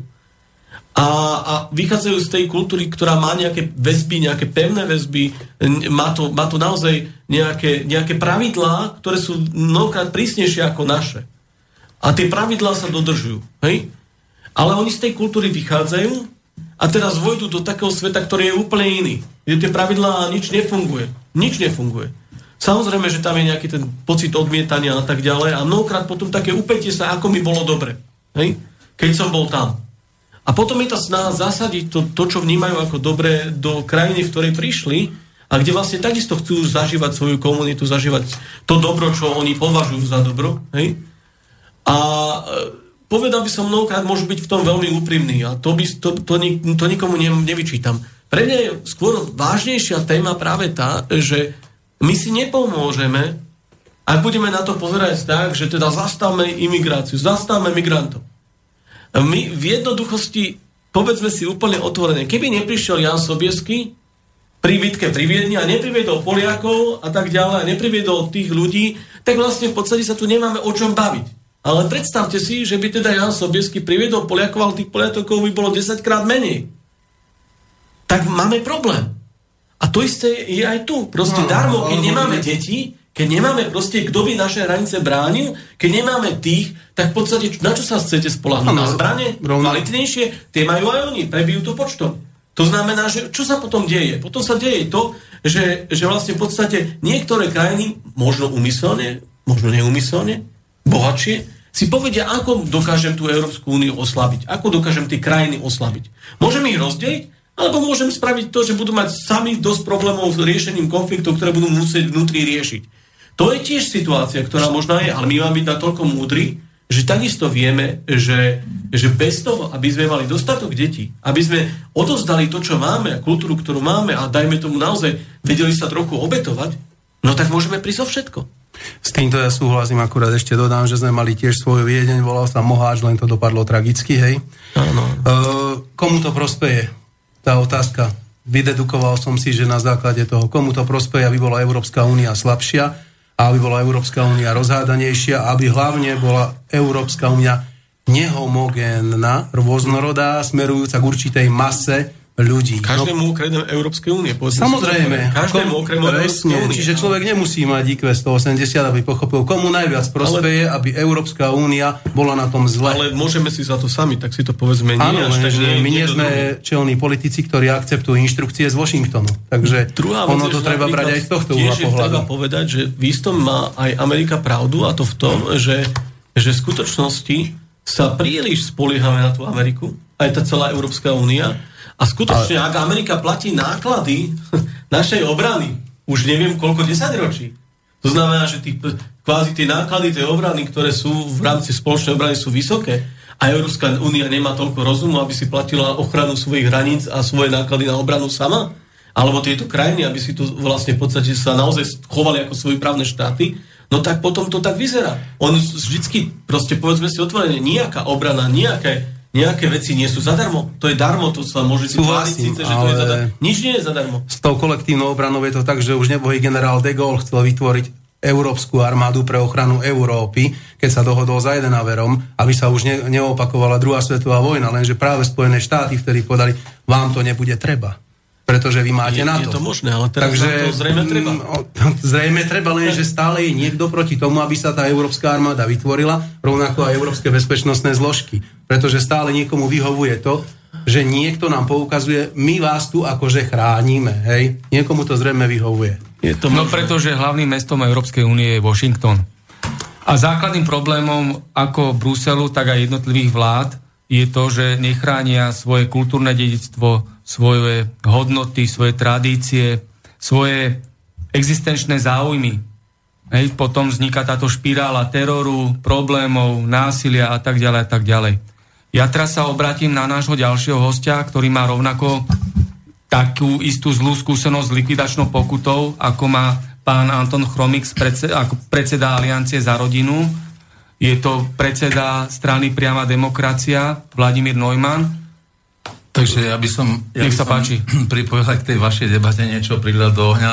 Sam, samozrejme, tá, ide tu hlavne o tú geopolitiku, že, že všetko, všetko fú, fúka z tej Ameriky a všetky záujmy, čo keď sledujete diane vo svete, všetko ide z Ameriky. Keď si, keď si zoberete, e, jak, jak, jak rozbili Líbiu a tieto, tieto štáty v Afrike, všetko v podstate boli záujmy. Hľadali sa nejakí teroristi, ktorí tam neboli, hľadali sa nejaké atomové zbranie, takisto, ktoré sa nenašli. Ale v podstate niekomu to, niekomu to pasovalo, ten, kto vyrába zbranie a proste, aby to tam tie zbranie sa minuli a aby sa to tam rozbilo, aby to potom oni tam mohli ovládať a toto všetko sa deje aj v Európe. Keď si zoberiete sa- sankcie proti Rusku, sú takisto namierené z Washingtonu. To není, to není vymysel nejakej Európskej únie. Jednoducho aj tá ochrana NATO a toto všetko, tie záujmy, e, ktoré Spojené štáty majú, sú, sú vidieť všade, sú vidieť aj na oblohe. Však keď si len pozriete na oblohu, čo vidíte na oblohe? Vidíte chemitrailsy. A čo sú chemitrailsy? E, ve, väčšina obyvateľov Slovenska nevie, čo ten, čo ten názov je, lebo to v televízii v živote nepočuli. Televízia Prima no, niečo spomenula. No, jednoducho, jednoducho je, to, je to vec, ktorú v podstate tým že, sme, tým, že sme v NATO, tak tieto lietadla, ktoré sú z NATO, nás tu jednoducho posypajú. Majú posypajú, posypajú tu nejaký chemický odpad spolu s nejakými vírusami, preto vy sa nečudujte, že vzniknú nejaké vtáčie chrípky. Preto sa nemôžeme čudovať, že máme najväčší, najväčší výskyt z uh, plusných chorob za, za posledných nejakých 20 rokov. Však to, to, to, je, to, to je neskutočné, čo v podstate, ak ľudia teraz e, trpia týmto, že prakticky ani už antibiotika im nezaberú a stále sa, stále nikto, nikto nevie poukázať, že kto je ten výnik a prečo vlastne toto, to, jak, takto to funguje. No. Takže to som chcel tak na, na, na, akože na, tak na bok spomenúť. Ale v, v podstate tiež sa tiež tu potom kolega e, z, z Aliance spomínal o tej rodine, o tých dôchodcov, ktorých vlastne je tu strašne veľa a prakticky, že naozaj, že je dlho nebude mať kto pracovať na tie dôchodky a čo, čo potom vlastne? Ja by som sa opýtal pána Richtera, čo potom? Oni už teraz proste kývajú plecami a ne, nevedia, nemajú prakticky žia, žiaden, žiadnu odpoveď na to alebo žiadne riešenie. No tak my sme, my sme už vo voľbách v posledných eh, prakticky eh, prišli s takou zaujímavou vecou, ktorú vlastne sme si my nevymysleli, ale ona tá vec, vlastne jedna sa o nepodmený príjem, ktorý vlastne už sa o tom debatuje vo svete, sú, sú medzinárodné kongresy, na ktoré sme my, my chodili, takže nie je to nejaký bluf, jak mnohí naši politici štandardní akože hovoria, ale je to, je to jednoduchý nástroj na to, ako štát by mal pomôcť každému občanovi svojim nepodmieným príjmom. Keď si zoberete Fínsko, Fínsko už momentálne má 800 eur, každý, každý Fín do, dostáva od štátu len za to v podstate, že je fín a že je to prakticky nový sociálny program. Takže ako ľudia, ľudia sa možno pýtajú, že, že je dobré, akože odkiaľ chcete zobrať toľko peňazí akože do štátneho rozpočtu. No akože my, my hovoríme to, že tých peňazí je tu dostatok. Len treba vymyslieť, respektíve zmeniť ten systém, jak to tu funguje. No keď si zoberete, že cez, e, akože to máme zo štatistiky, zo štatistiky Národnej banky Slovenska, e, tu sa premelie ročne cez bankové účty 8 biliónov eur. Tak mi povedzte, kde sú tie peniaze, rozumiete? A z tohoto my sme chceli, na základe tohoto čísla sme chceli zobrať 2,5% a da, urobiť vlastne 2,5% daň. Čiže zrušiť všetkých, všetkých tých 36 daní, či koľko ich je, úplne nezmyselných, aj ďalších, ktor, ktorí teraz, ktoré teraz pribudli a všetkých nezmyselných poplatkov, ktoré vlastne len e, z ľudí ťahajú peniaze a nahradiť to jednou jednoduchou daňou, ktorá by vlastne, keby sa zaviedla a zaviedla by sa to z týchto bankových prevodov, tak štát by, štát by získal 9-násobne väčší rozpočet. No ale samozrejme, momentálne, keď si zoberete, že, že rozpočet sa totálne rozkráda, na všetkých ministerstvách proste sa krádne, a už len keď spomeniem, že keď si zoberieme len zdravotníctvo, ktoré, ktoré je tak ča- veľmi často diskutované, si zoberte, že my ako poistenci platíme do, do, vlastne do týchto poisťovní 4 miliardy eur ročne, ale dostaneme ako my poistenci naspäť na tých službách, na tých liekoch preplatených, dostaneme iba 1,4 miliardy, tak a 3,6 miliardy sa každý rok stratí niekde v systéme. Tak si zoberte, keď, keď vlastne takto sa nakupuje, že, že CT stojí toľko a da, da, dajú za neho toľko, alebo keď za, za obyčajný vozík, ktorý sa používa v nemocnici, ktorý stojí 100, 100 eur, oni dajú 900 eur, tak sa potom nečudujme, že, že systém, ktorý je takto nadstavený, že, že proste Um, tak, jak tu kolega spomínal, že keby to riešili len výrobcovia, na základe nejakých výrobcov by dal cenu a od, a od toho by sa to odvíjalo, nie? Proste 10 čeliakých ľudí, ktorí sa na tom ešte nabalia a potom ešte nehovorím o tých všelijakých na ministerstvách a na týchto všelijakých uh, politických stranách. No? Stále sa vraciame k štátnemu korupčnému systému a organizovanému zločinu vo vláde, v parlamente, ktorý toto všetko spôsobuje. A sme sa rozprávali s ďalším našim hostom, pánom Chromikom z Aliancie za rodinu, ktorí dostali tú likvidačnú vykonštruovanú pokutu E, viem, že aj strana Priama demokracia dostala dokonca dve pokuty od Kaliňákových úradníkov. E, z akých dôvodov? Naozaj boli tak odôvodnené, alebo išlo zase o nejaké likvidovanie skutočnej opozície voči Ficovláde a Ficomafii?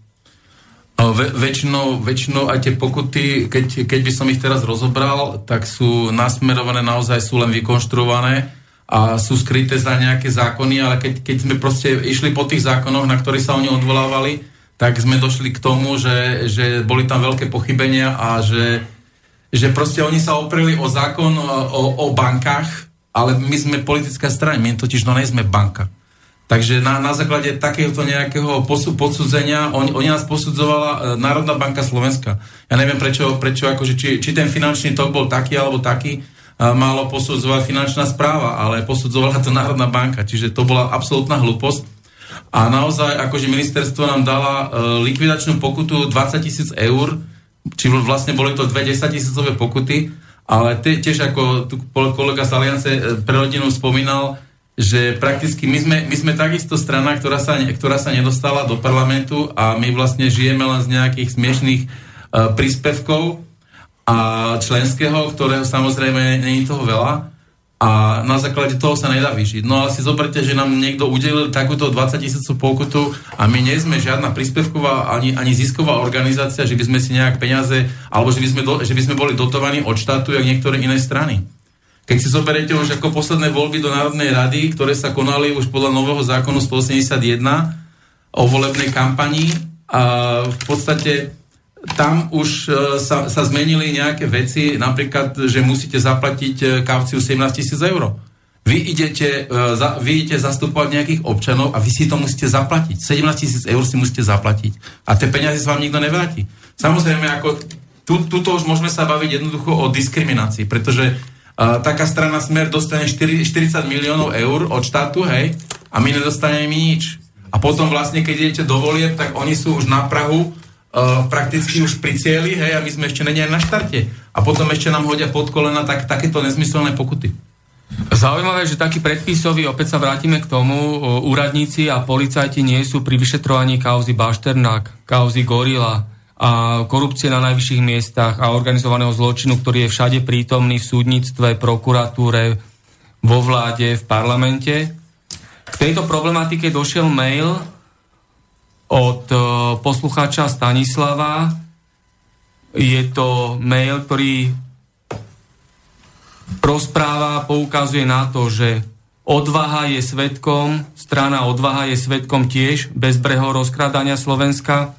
Chudobné Slovensko a jeho občania platia nielen najvyššie ceny energii v Európe, platia vysoké ceny za nekvalitné Potraviny chodia do najdrahších a nedokončených diálniciach, platia jedny z najvyšších pokút za dopravné priestupky, ľudia sú zbedačovaní v miliónach, miliónoch s exekúciami, ktoré sú cynicky zvyšované ešte o 20% DPH.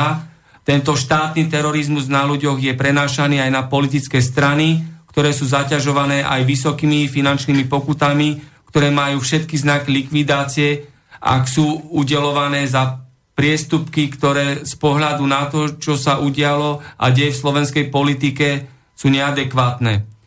Strana odvaha dostala pokutu závratných 10 tisíc eur len za to, že peniaze štatutár strany vybral z účtu a vložil v druhom okienku na transparentný účet odvahy, čo banka bez problémov prijala.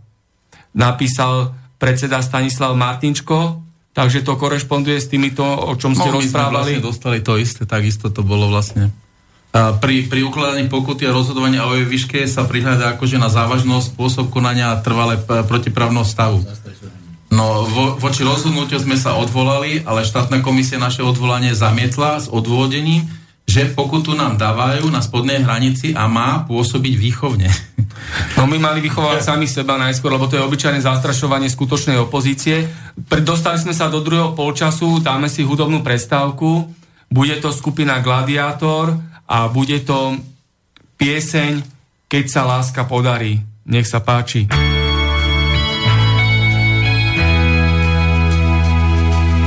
Chcel by som vrátiť minulé leto Ležali sme spolu v tráve.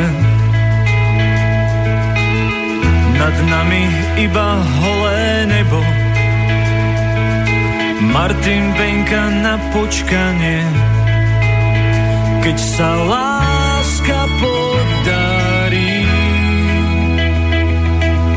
Keď sa láska podarí To je úplne iné ráno. Spad ukradne ti spánok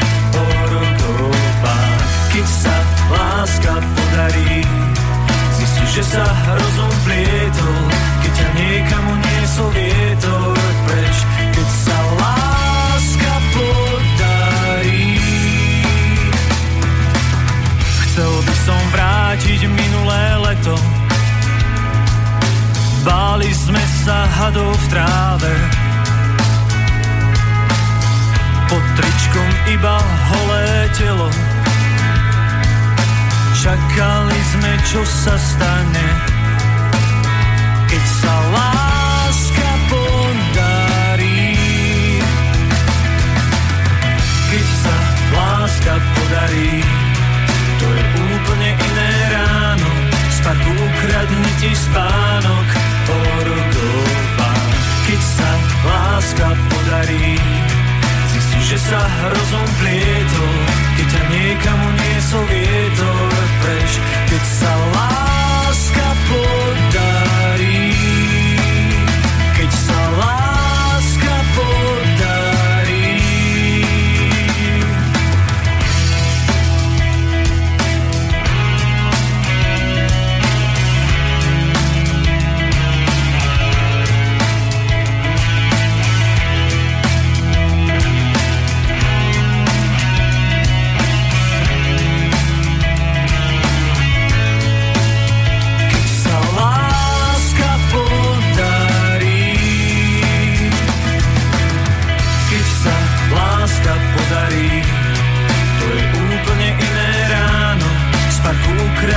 Spánok, orogová. Keď sa láska podarí, zistíš, že sa rozum plietol, keď ťa niekam uniesol vietor preč. Keď sa láska podarí, to je úplne iné ráno. Z ukradne ti spánok, orogová. Keď sa láska podarí, zistíš, že sa rozum plietol, keď ťa niekam uniesol vietor preč. Keď sa láska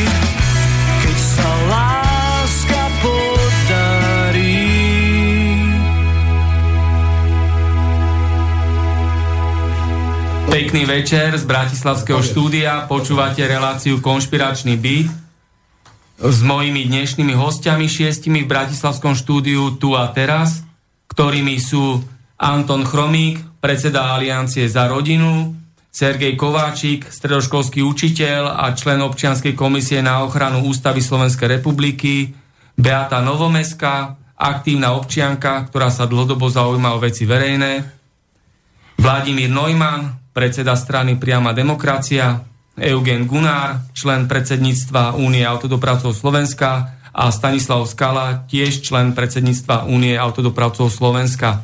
Môžete nám posielať svoje otázky do Bratislavského štúdia na adresu studiozavinačslobodnyvysielač.sk alebo môžete aj zatelefonovať do Bratislavského štúdia 0944 462 052 a dnešná časť konšpiračného bytu je verejná obžaloba chorej štátnej moci, jej svojvole, arogancie, bezprávia, nekompetentnosti, korupcie a totalitných praktík. Verejne a v mene ľudí tu otvorene diskutujeme aj na tie témy, kto sa bojí názoru verejnosti, kto zastrašuje ľudí, kto zamlčuje pravdu a potláča spravodlivosť. Je všade prítomná cenzúra v mainstreamových a verejnoprávnych médiách. Sú tu mafie, ktoré finančne ničia ľudí. Politika je v úpadku. Je prenasledovaná skutočná opozícia. Nie je tá tzv., ktorá je v parlamente. Sú tu likvidačné pokuty. Je tu persekúcia aktivistov. Občania sú otrokmi skorumpovaných politikov a ich prisluhovačov. Národa.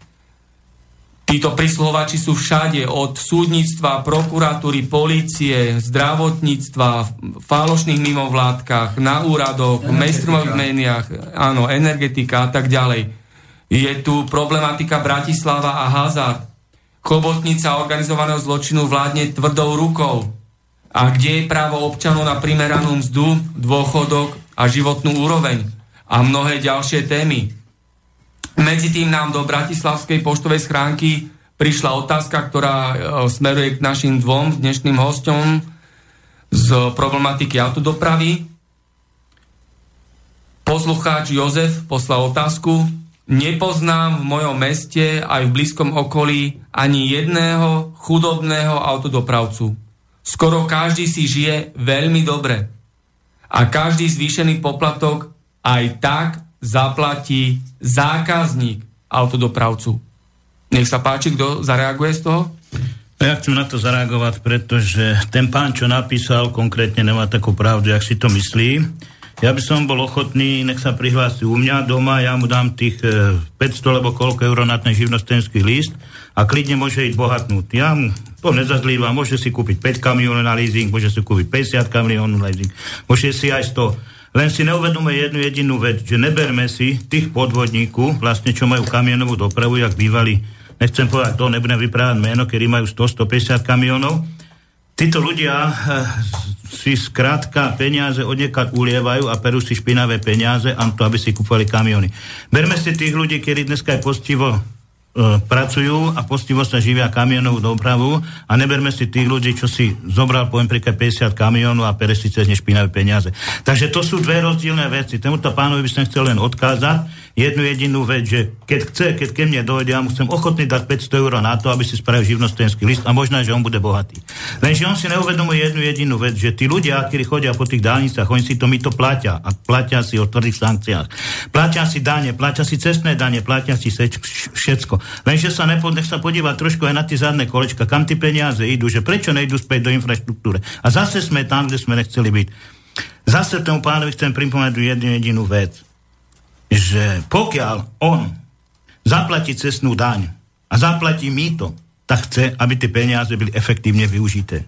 Pokiaľ tie peniaze dostanú politici do ruk, dojdú na ministerstvo financí, dojdú na Budsky, dojdú na samozprávy a sú cez tendre rozkradnuté, tak prosím vás pekne, rozmýšľajte aj vy trošku s tú hlavou. Nechcem sa s vami ešte, ešte ja chcem, za, Gunnar Eugen, chcem zareagovať, zareagovať na tohto poslucháča tiež, lebo podľa mňa to je len provokácia, čo on povedal, lebo poviem vám takto, keby mne do faktúry zaplatili toto mýto, tak ja nebudem bojovať za to, že, že spoplatnili cesty. Prečo by som bojoval? Prečo? Však by mi zaplatili, keby som išiel do Košíc a zaplatili by mi za mýto, že zaplatím 200 eur za mýto, rozumiete ma, a zaplatí mi to vo faktúre, no tak ja by som bol spokojný, tak mi to zaplatia vo faktúre a mne je to jedno, keď to bude 500 eur potom, že? Lebo mi to furt ten podnik nejaký, komu jazdím, vyplatí. Lenže mi to nevyplatí.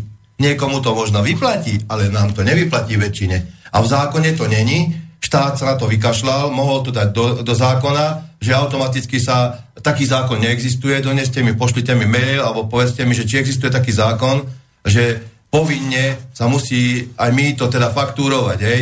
A není taký zákon, takže ani jeden podnik nezaplatí dobrovoľne to my to možno, že sa nejakí chlapci dohodli, tým to zaplatia a nejakým to nedajú. Takže my sa môžeme postaviť aj na zadné a nezaplatia nám to.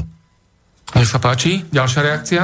Ja by som k tomuto uh, chcel povedať toľko, že po tom, čo som počúval, a čo som vlastne vnímal týchto ľudí, tak naozaj je vidno, že, že ten cieľ je skôr v tom, že, že áno, je to ich náklad, ktorý ich postihol a naozaj ich postihol veľmi výrazne. A otázka je naozaj tá, že či ten... Je jasné, že samozrejme, že v konečnom dôsledku to zaplatí, zaplatí ten, ten, ten zákazník, preto, lebo sa to na tom bude tiež podielať, preto, lebo asi sa to dlhodobo ťahať nebude a bude musieť prísť k tomu zdraženiu niektorých tých služieb, ale, ale o to viac by sa mal ten zákazník, e, povedal by som, na to rozčulovať a hnevať. A keď mu to hovoria tí dopravcovia, že pozor na to, tak pozor, ja teraz som na tom niečo, síce môžem zatiahnuť zo svojho vlastného vrecka, nechápem prečo, však mám tiež rodinu, tiež by som nemusel, ale v konečnom dôsledku to čas, čiastočne postihne aj teba, preto, lebo ten proste, ten, tá vec je taká a ten zákazník by sa o to mal starať. No horšie je iná vec. Horšie je to, že v skutočnosti ten systém Sky, no, proste, ktorý bol, no, ktorý bol nastavený, tak je, je teda, ak je pravda to, čo som počul, že v podstate idem, že, že sme mohli pomalinky niekoľko desaťročí platiť iba známkami, pomaly v pôvodných, v pôvodných cifrách, pokiaľ by ten systém nebol, tak to vnímam ako veľmi vážnu vec, lebo to znamená len to, že sme spravili uh, elektronické mýto pre elektronické mýto. No a to je veľmi vážna vec, preto, lebo to pre, znamená, že tí ľudia, chudáci, nie pre štátny, ani nie pre štátny rozpočet, ale len pre súkromnú firmu. Pre súkromnú firmu. A to je najhoršie, že vlastne v podstate títo chudáci ľudia, a to povedzme rovno vrátanie mňa, vrátanie všetkých, čo kupujeme jogurty alebo čokoľvek iné, čo sa dováža, Jasne. a dováža sa v Do všetkých všetko, tak sa to dotkne samozrejme všetkých nás a našich cien. A toto je už vážna vec. To znamená, že my vlastne skryto budeme platiť e, nejakej súkromnej firme, ktorá si vysúťažila cenu, ktorá je absolútne neprimeraná, absolútne predražená. A to je, to je niečo, čo teda by nás malo, povedal by som, trápiť všetkých. A v tomto to vnímam, že naozaj to postihuje každú rodinu, každý rodinný rozpočet. Ja. Ja chcem, ja chcem ešte jednu jedinú vec reagovať. Ten pán, ten pán ešte bude na ňu reagovať. Zoberte si, že oni tam dali zákazové značky. Hej. Poviem príklad, sú tam cesty druhej trídy, celoplošne sú na cestách tretej triedy zákazové značky. Teraz ja poviem príklad, místo toho, aby som išiel treba znak beli, musí byť na kúty. Teraz objedem ďalších 30 km. Vy si myslíte, kto to zaplatí? Zaplatí to len ten zákazník. Nikto druhý, to navyše kilometre, 50 km zaplatí len zákazník. A práve jednajme sa o tom. A tento pán ešte, čo, čo povedal, tak sa mi nelúbi jedna jediná vec. Sa mi nelúbi jedna jediná vec od toho pána ja by som chcel pripomenúť jednu vec. Prečo sa pýta, že len tí ľudia, ktorí majú tie peniaze, kúpujú si tie auta? Tie auta už dneska nemôžu jazdiť z euro 3 a pomaličky z euro 4 a dneska je v zahraničí potrebuje euro 5, euro 6, euro 6 LV. Pokiaľ tieto voze nemáte, tak nemôžete chodiť do tých krajín západných, je Nemecko, Francúzsko, Holandsko, Belgicko. Takže tí ľudia sú len otroci týchto vozidel, ty si zapamätáte, len otroci. A to, že si niekto prepere špinavé peniaze cez dopravu a že vidíte, že si tam niekto nejakú korunku je chyba, ale pozrite sa aj troška na to, že koľko ľudí má dneska za dopravu. Exekúcií, koľko ľudí došlo o rodinné domy. Na to sa nikto nepýta. Vy sa pýtate len stále, že kto má tie peniaze? No to je trošku chore. Trošku sa pozrite, že ja poznám takých dopravcov, ktorí mali 40 kamionov, dneska sú na búvne, dneska nemajú jeden, hádajú celý život, im budú nádať exekúcie. Takže prečo to takto je? Dobrá téma, exekučný holokaust. Čo k tomu? Hovorilo sa to, aké sú praktiky v ostatných krajinách, napríklad v Rakúsku, procesne, ako to je na Slovensku, komu to vyhovuje, aké boli zákulisné dohody medzi exekútormi advokátmi. Nech sa páči. Ešte som povedal o tej exekúcii, keď to vypravím v exekúcii. V Rakúsku ja si myslím jednu vec, že tam sú rozumní ľudia. Prečo, poviem príklad, keď dostane človek exekúciu, prečo nem neostane to minimum na tom účte, poviem príklad 10 tisíc eur, 5 tisíc eur. Prečo ten exekútor mu čáne na účet a zoberie mu všetky peniaze, nechá ho, jak sa povie, že na ulici. Prečo to robí? Prečo je zákon, že tá minimálna, poviem príklad, částka toho človeka, ktorý má ten exekučný príkaz, tých 80, lebo ja neviem koľko tisíc eur, aby sa ten človek mohol postaviť do života, keď mu zoberieme všetko, necháme ho na ulici, potom sa čudujeme, že máme stále bezdomovcu. Jasné, že máme, aj budeme. Prečo tie exekútory si takto nás gustnú?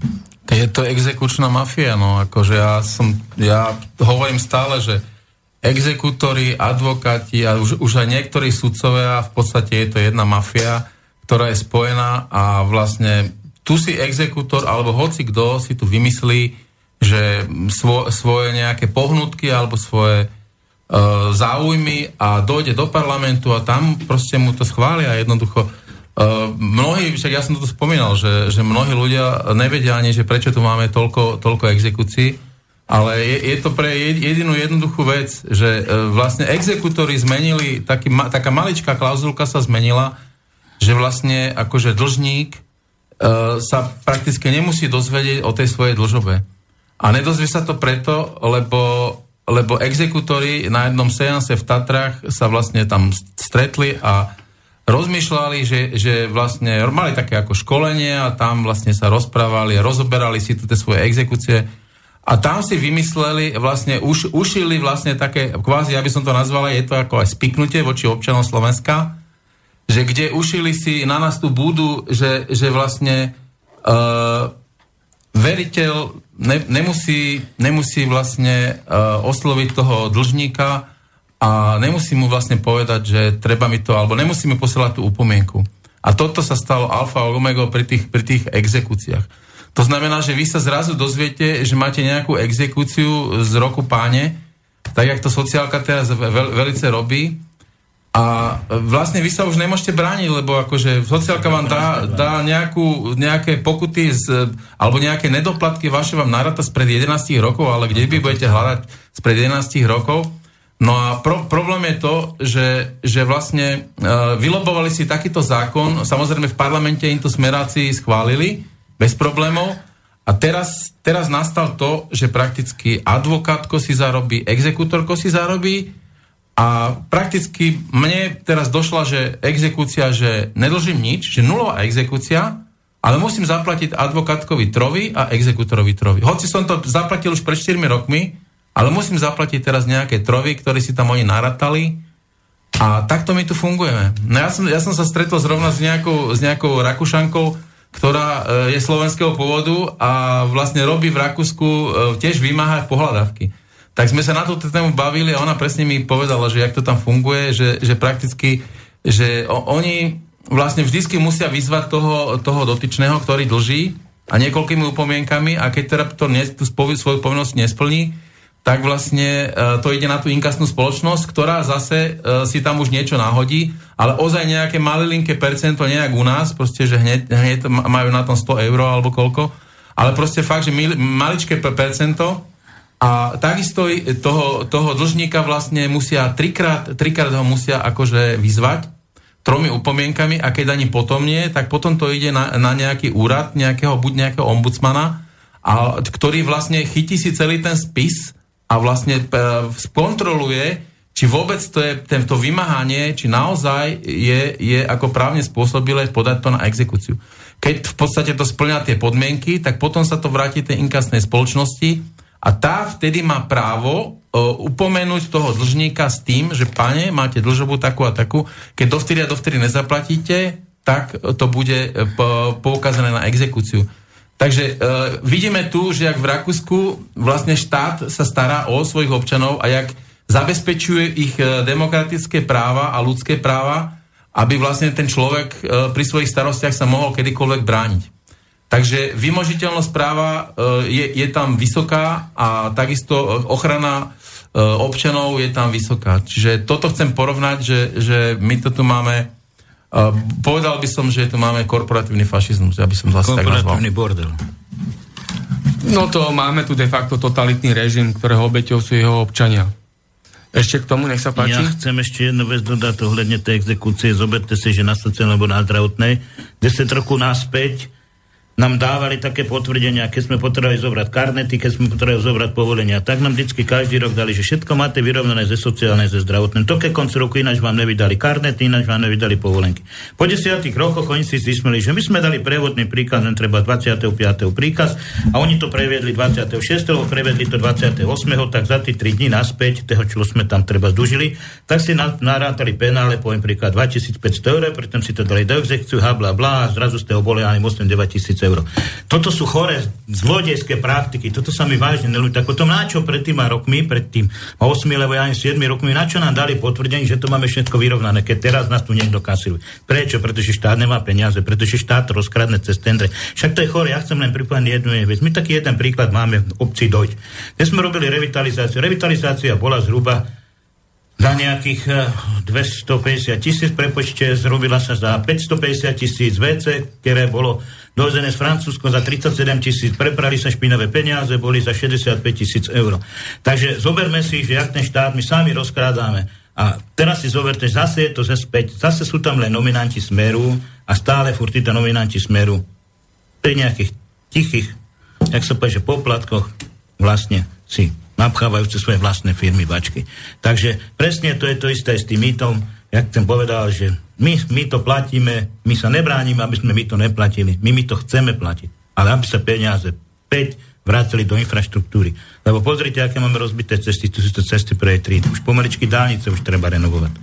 Takže je toho trošičku dosť a myslím si, že tí ľudia už konečne by mohli niečo s tým urobiť a pomôcť aj tém, týmto, tomuto národu spoločne, aby sme išli a dúfam, že niečo dosiahneme.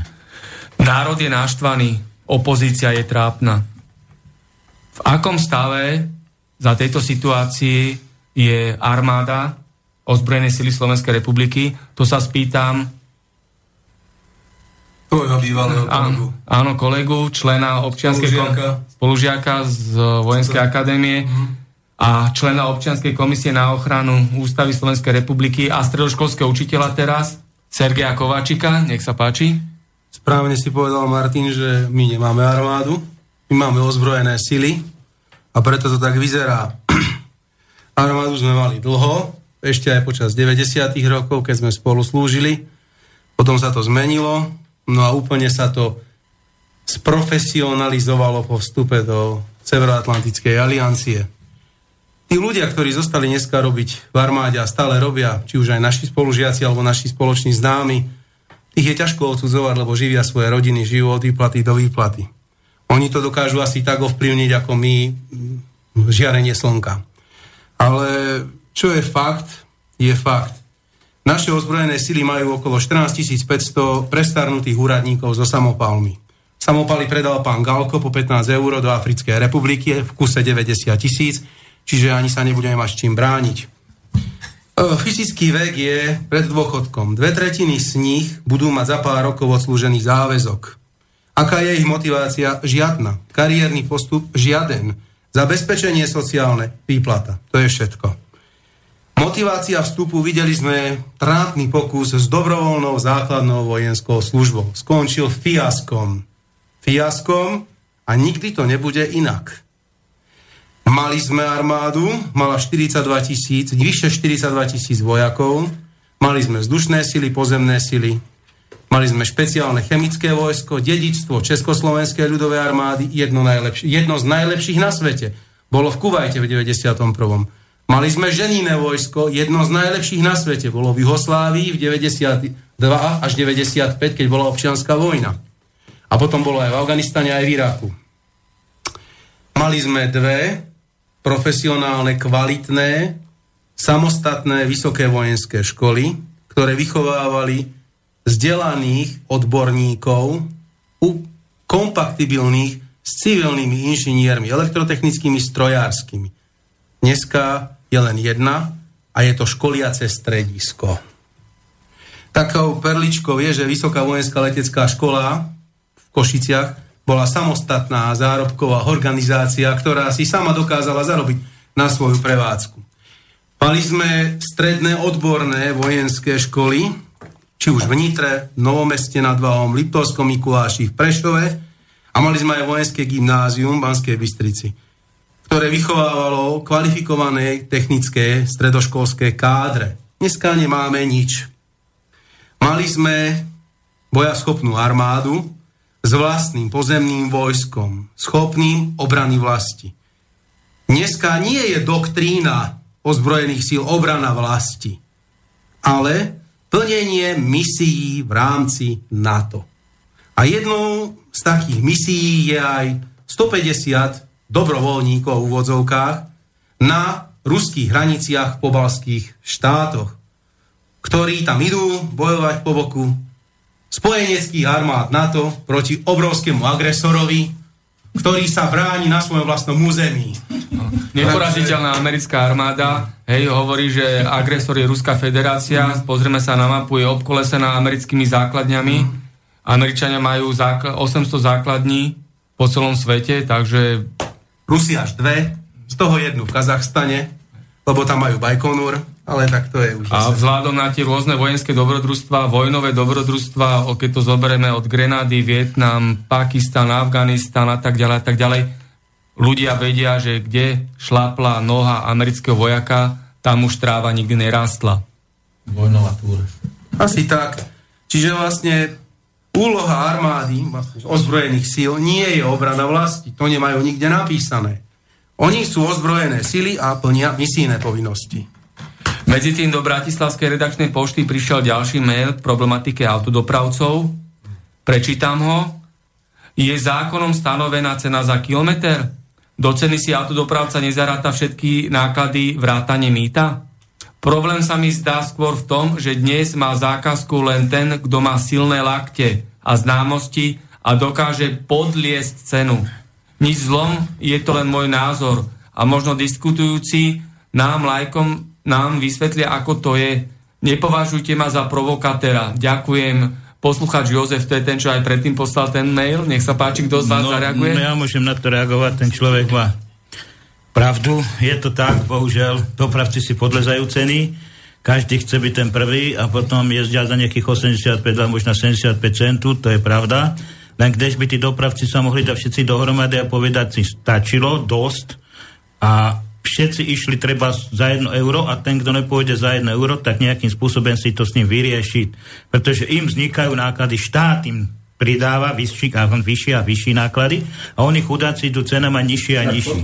To je práve celý ten problém toho systému. A teraz sa my všetci čudujeme, aj ten kolega, čo predtým, zase musím na ne reagovať, nelúbi sa mi tá vec, že keď ten dopravca má chodiť za 1 euro, alebo už keby chodil za 1 euro, nejaký už je dobre, ale keď chodí za 85 centu, tak nech mi povie, aký ten dopravca má zisk, keď musí splácať každý mesiac 80 tisíc, pretože ty dneska staré voze už nikto v republike pomaly nechce. Každý, keď jezdí do zahraničia, potrebuješ dneska euro 5, euro 6, LV, a tým pádom automaticky tí ľudia si ubírajú vlastne, tí dopravci si ubírajú z koláča. My sme dali jeden taký návrh ohľadne, myslím, že nám to prejde cez ministerstvo dopravy, že aby za váhy byl zodpovedný aj odesielateľa vozidla. Keď sme vlastne k tomu rokovaniu prišli, že tým, že aby sa nepreťažovali tí kamióny, lebo kdež aj tie cesty sú vlastne rozbité, poukazujú na to samozprávy, poukazujú na to vúcky, že tie cesty sú v dezolátnej stave, tak sme dali návrh na ministerstvo dopravy, aby zodpovednosť e, niesel aj, od, aj odesilateľ vozidla, prevádzkovateľ vozidla, ale aj vodič. Lebo keď si zoberete vlastne prevádzkovateľ a vodič, to je vlastne jedna osoba, keď vodič nezaplatí pokutu, musí pokračovať vozidlo ďalej, tak ho musí zaplatiť prevádzkovateľ vozidla a tým pádem automaticky zaplatí prevádzkovateľ vozidla a tak sme dali návrh, že teda aby je odesilateľ. No oni skrátka na to ministerstvo špekulujú, že to je z legislatív zaťažené a to nejde a to sa v každej krajine to je. Ja chcem len pripomenúť jednu vec, keď jedenkrát dostane odesilateľ vozidla dobrú pokutu, tak v živote ten kamión nepreťaží. Lebo vždycky, keby ho preťažil, tak tých pokut musí zaplatiť 100, keď ich nakláda denne 100 tých kamiónov. Takže je to úplná, úplná totálna blbosť. Všade to funguje, funguje to v Rakúsku, funguje to v Nemecku, funguje to na Slo- vo Francúzsku, dokonca funguje to už aj v Slovensku, ale bohužiaľ naše krajiny, naši politici, ak si nemajú k tému. Ďakujem za vyčerpávajúcu odpoveď. Ešte na záver došiel mail do našej redakčnej pošty. Sme oprávnene nahnevaní občania, z ktorých Fico Gorila spravila novodobých otrokov. Fico Gorila nám dá zarobiť iba toľko, aby sme nepokapali od hladu a držali hubu. Fico vláda je korupčný extrémizmus. Fico banda je symbol kauzy gorila. Fico mafia je celá chobotnica zločinu. Fico opozícia je Matovič, Lipšic, Kolár a tak ďalej a tak ďalej. Nech sa páči. Ja by som povedal ešte, keď sme sa tu bavili o tých diálniciach ešte úplne na začiatku relácie, také, také len maličky, maličké porovnanie, vlastne, že jak, jak sa tu predražujú uh, tieto naše diálnice, tak uh, keď si dobre pamätáte, jak sa tu uh, projektoval ten bratislavský obchvat, ktorý mal zhruba nejakých 25 kilometrov. A počiatek vtedy, ktorý sa súdil o tom, že niekto povedal na neho, že je feťák, no ako tak nebudem to tu riešiť, ale proste povedal, že 7,5 miliardy, že to má stať tak potom nastal nejaký ruch aj v, v novinách, aj všade v médiách, že to je trošku, trošku moc, nie? Tak potom e, už mali, zase bolo chvíľu ticho a potom už išli voľby. A zrazu pred voľbami vyliezol počiatek zase, že, že no, ale sme to teraz stiahli na 4,5 miliardy. Koľko sme mi štátu ušetrili? Takže to bola ako v rámci taká akože predvolebná kampaň. A teraz si zoberte, že 25 kilometrov diálnic, Teraz to porovnáme, že stávali, stávali panamský preplav, e, rozširovali a bolo to 70 kilometrov a za tých 70 kilometrov to, to stálo nejaké 3 miliardy. A ešte, ešte, aby toho nebolo málo, tak sme zistili, že v Polsku stávali podobný obchvat, viete za koľko? Za 170 miliónov. Takže 4,5 miliardy, 170 miliónov, nech sa páči. Ja chcem ešte povedať ohľadne tých obchodov, keď sa bavíme o toho Prešova, jak teraz ukazuje ten televízor Prešova, aj tam chodili cez cestu a štrajkovali tam kvôli tomu, že aby im vybudoval obchod Prešova. Ja chcem len povedať jednu jedinú vec. Keď boli peniaze pred 4, pred 3 rokmi, prečo tí Prešované nešli do keď sme ich my osobne na to upozorňovali na to, že to mýto je podvod, že to mýto je ďalší podvod storočia. Nikto, nikto neotvára hubu. Teraz, keď sú peniaze všetky rozkradnuté, teraz už tam není nič, vláda už pomaličky končí smerácka, teraz všetci chcú ísť budovať. Proto, prečo ja vám poviem prečo? Pretože to chytilo most ísť, ministerstvo dopravy a teraz ministerstvo dopravy Most Hit rieši situáciu vlastne tu, čo by nemá riešiť, čo má riešiť, kedy si pred dvoma rokoma smer. Takže bohužiaľ takto to je. Áno, ja by som ešte e, tiež rada k tejto téme, tieto diálnice a infraštruktúra, tak e, naozaj to, v podstate je to základ, je to skutočne dôležité pre dobré fungovanie krajiny, diálnice, takisto železnice, pretože pokiaľ sú kvalitne vybudované, tak eh, krajina má inú, inú pozíciu aj v európskej politike, eh, môže túto politiku aktívne tvoriť. A ja by som rada upriemila aj pozornosť na Bratislavu, lebo momentálne je tu ambícia, aby bola vybudovaná na území mesta vnútromestská železnica a jednoducho dať e, Bratislavu na kolejnice a takýmto spôsobom e, vyriešiť tiež situáciu v hlavnom meste. Takisto to môže mať aj celoslovenský dopad, dopad na celú krajinu. E, kvalitná infraštruktúra v hlavnom meste. Momentálne je to v takom štádiu, že je tu snaha nejakým spôsobom začať rokovania aj s tými kompetentnými orgánmi. Robí sa štúdia ohľadom využiteľnosti vnútromestskej železnice, ktorá by zároveň mohla byť aj medzinárodným dopravným uzlom a v podstate je potrebné, aby sa okrem hlavného mesta do toho zapojilo aj ministerstvo dopravy, železnice Slovenskej republiky a začali na tejto železnici nejakým spôsobom aktívne pracovať. Ďakujem. Pozrel som poštovú schránku, máme tu ďalší mail, ešte ho prečítam, aby sme to stihli do záveru vysielania, máme posledných 8 minút. Ešte taký postreh. Je to niečo ako tie priemerné platy. Tie sa vyratávajú aj z platov manažmentu 10-15 tisíc eur a potom pán predseda vlády Robert Fico povie, že ľuďom sa nechce pracovať za 1300 eur. Daňový úrad presne vie zisky autodopravcov, samozrejme sú tam spočítané zisky veľkých autodopravcov a vládu napadlo, že je možnosť trošku ešte podojiť autodopravcov. Nech sa páči. No ja vám tak zaznám jednu otázku, jednu takú veľkú. My teraz chodíme do zahraničia, teda naši dopravcovia chodia do zahraničia a potrebujú tam nejakú minimálnu mzdu. Minimálna mzda vlastne na Slovensku by mala byť nejakých 400-430 eur. Težto v Rakúsku máte zhruba nejakých 1600, v Nemecku máte zhruba 1800. Presne neviem tie štatistiky, musel, nemám to tu napísané, ale zoberte si jedno, na kamionista prekročí hranice automaticky ide do Nemecka, lebo ide do Rakúska, zadržia ho tam rakúsky policajci, finančáci a teraz od neho chcú, že či vlastne on tu minimálnu mzdu dosiahol u nás, vlastne tých 1600 eur alebo 1400 eur.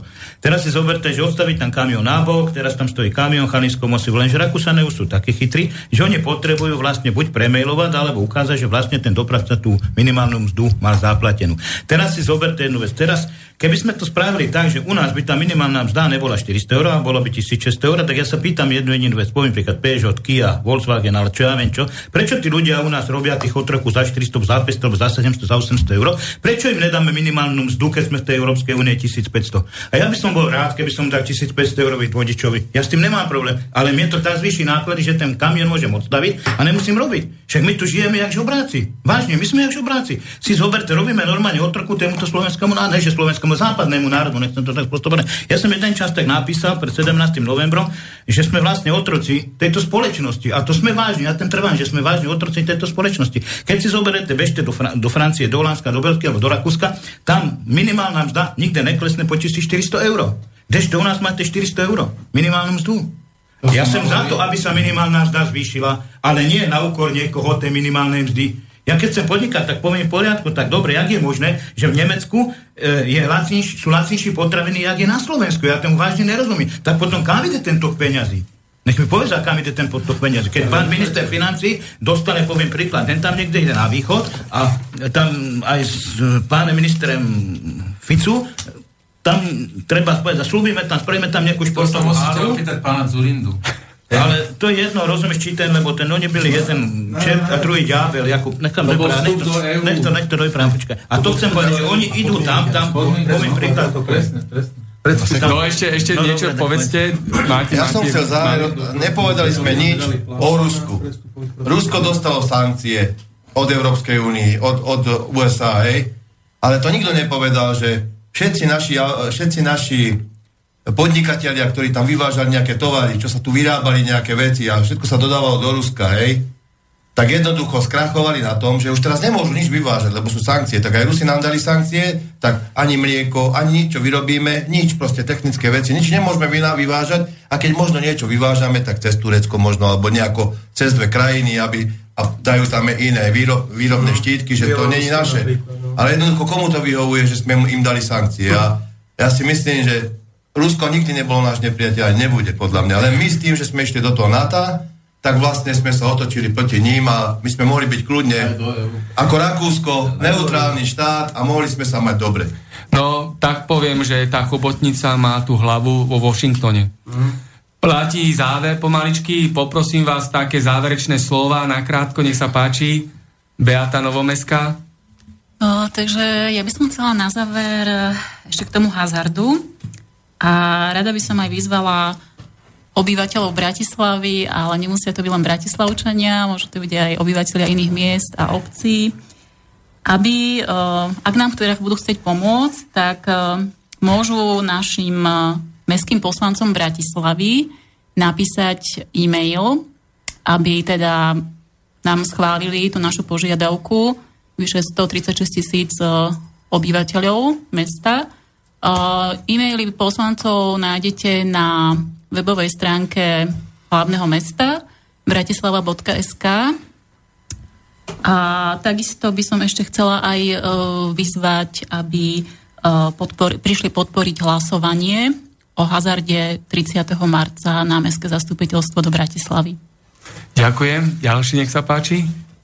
Ja chcem povedať len za dopravcu jednu vec, že chcel by som poprosiť všetkých dopravcu, že nech sa nenechajú okrádať, nech si nenechajú znižovať ceny v rámci konkurencie, nech sa dohodnú na určitej cene, poviem príklad za 1,20 euro a už keď to nejde a fakt tá vláda nechce podriť, nechce znižovať náklady, nechce nám vyjť v ústretí ohľadne pokut, nechce nám vyjť v ústrední, ústredne ohľadne zníženia cestných daní, zníženia daní, takže bol by som ráda s tým, že tí dopravcovia nejakým spôsobom nech sa dohodnú a Bohužiaľ nedá sa svítiť, budú musieť spotrebitelia zaplatiť, pretože tí spotrebitelia nechcem to tak povedať, ale že skorej by boli najlepší, keby sa to vozili zadarmo, ale zadarmo sa to voziť nedá.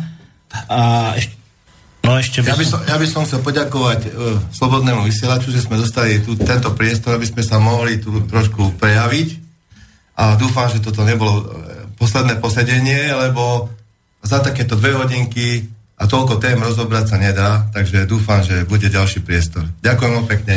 Dovidenia. Ja len na záver, Ďakujem vlastne, čo sme ja. sa bavili uh, o tých platoch, prečo máme tak nízke platy, tak tam myslím, že problém vznikol pri vstupe do EÚ, čiže tam sa to bilaterálne malo ošetriť a vlastne neošetrilo sa a nehali nás vlastne na pospať osudu a preto máme také nízke platy. Rozbili nám tu vlastne všetky naše podniky, ktoré vlastne ľuďom prinášali prácu a zlikvidovali malých živnostníkov, zlikvidovali malých e, týchto polnohospodárov, a prakticky všetko my teraz musíme dovážať a preto aj tie potraviny sú drahšie, lebo každý dovoz sa, sa tam vlastne doprava sa tam pridáta a tým pádom je všetko, všetko drahé.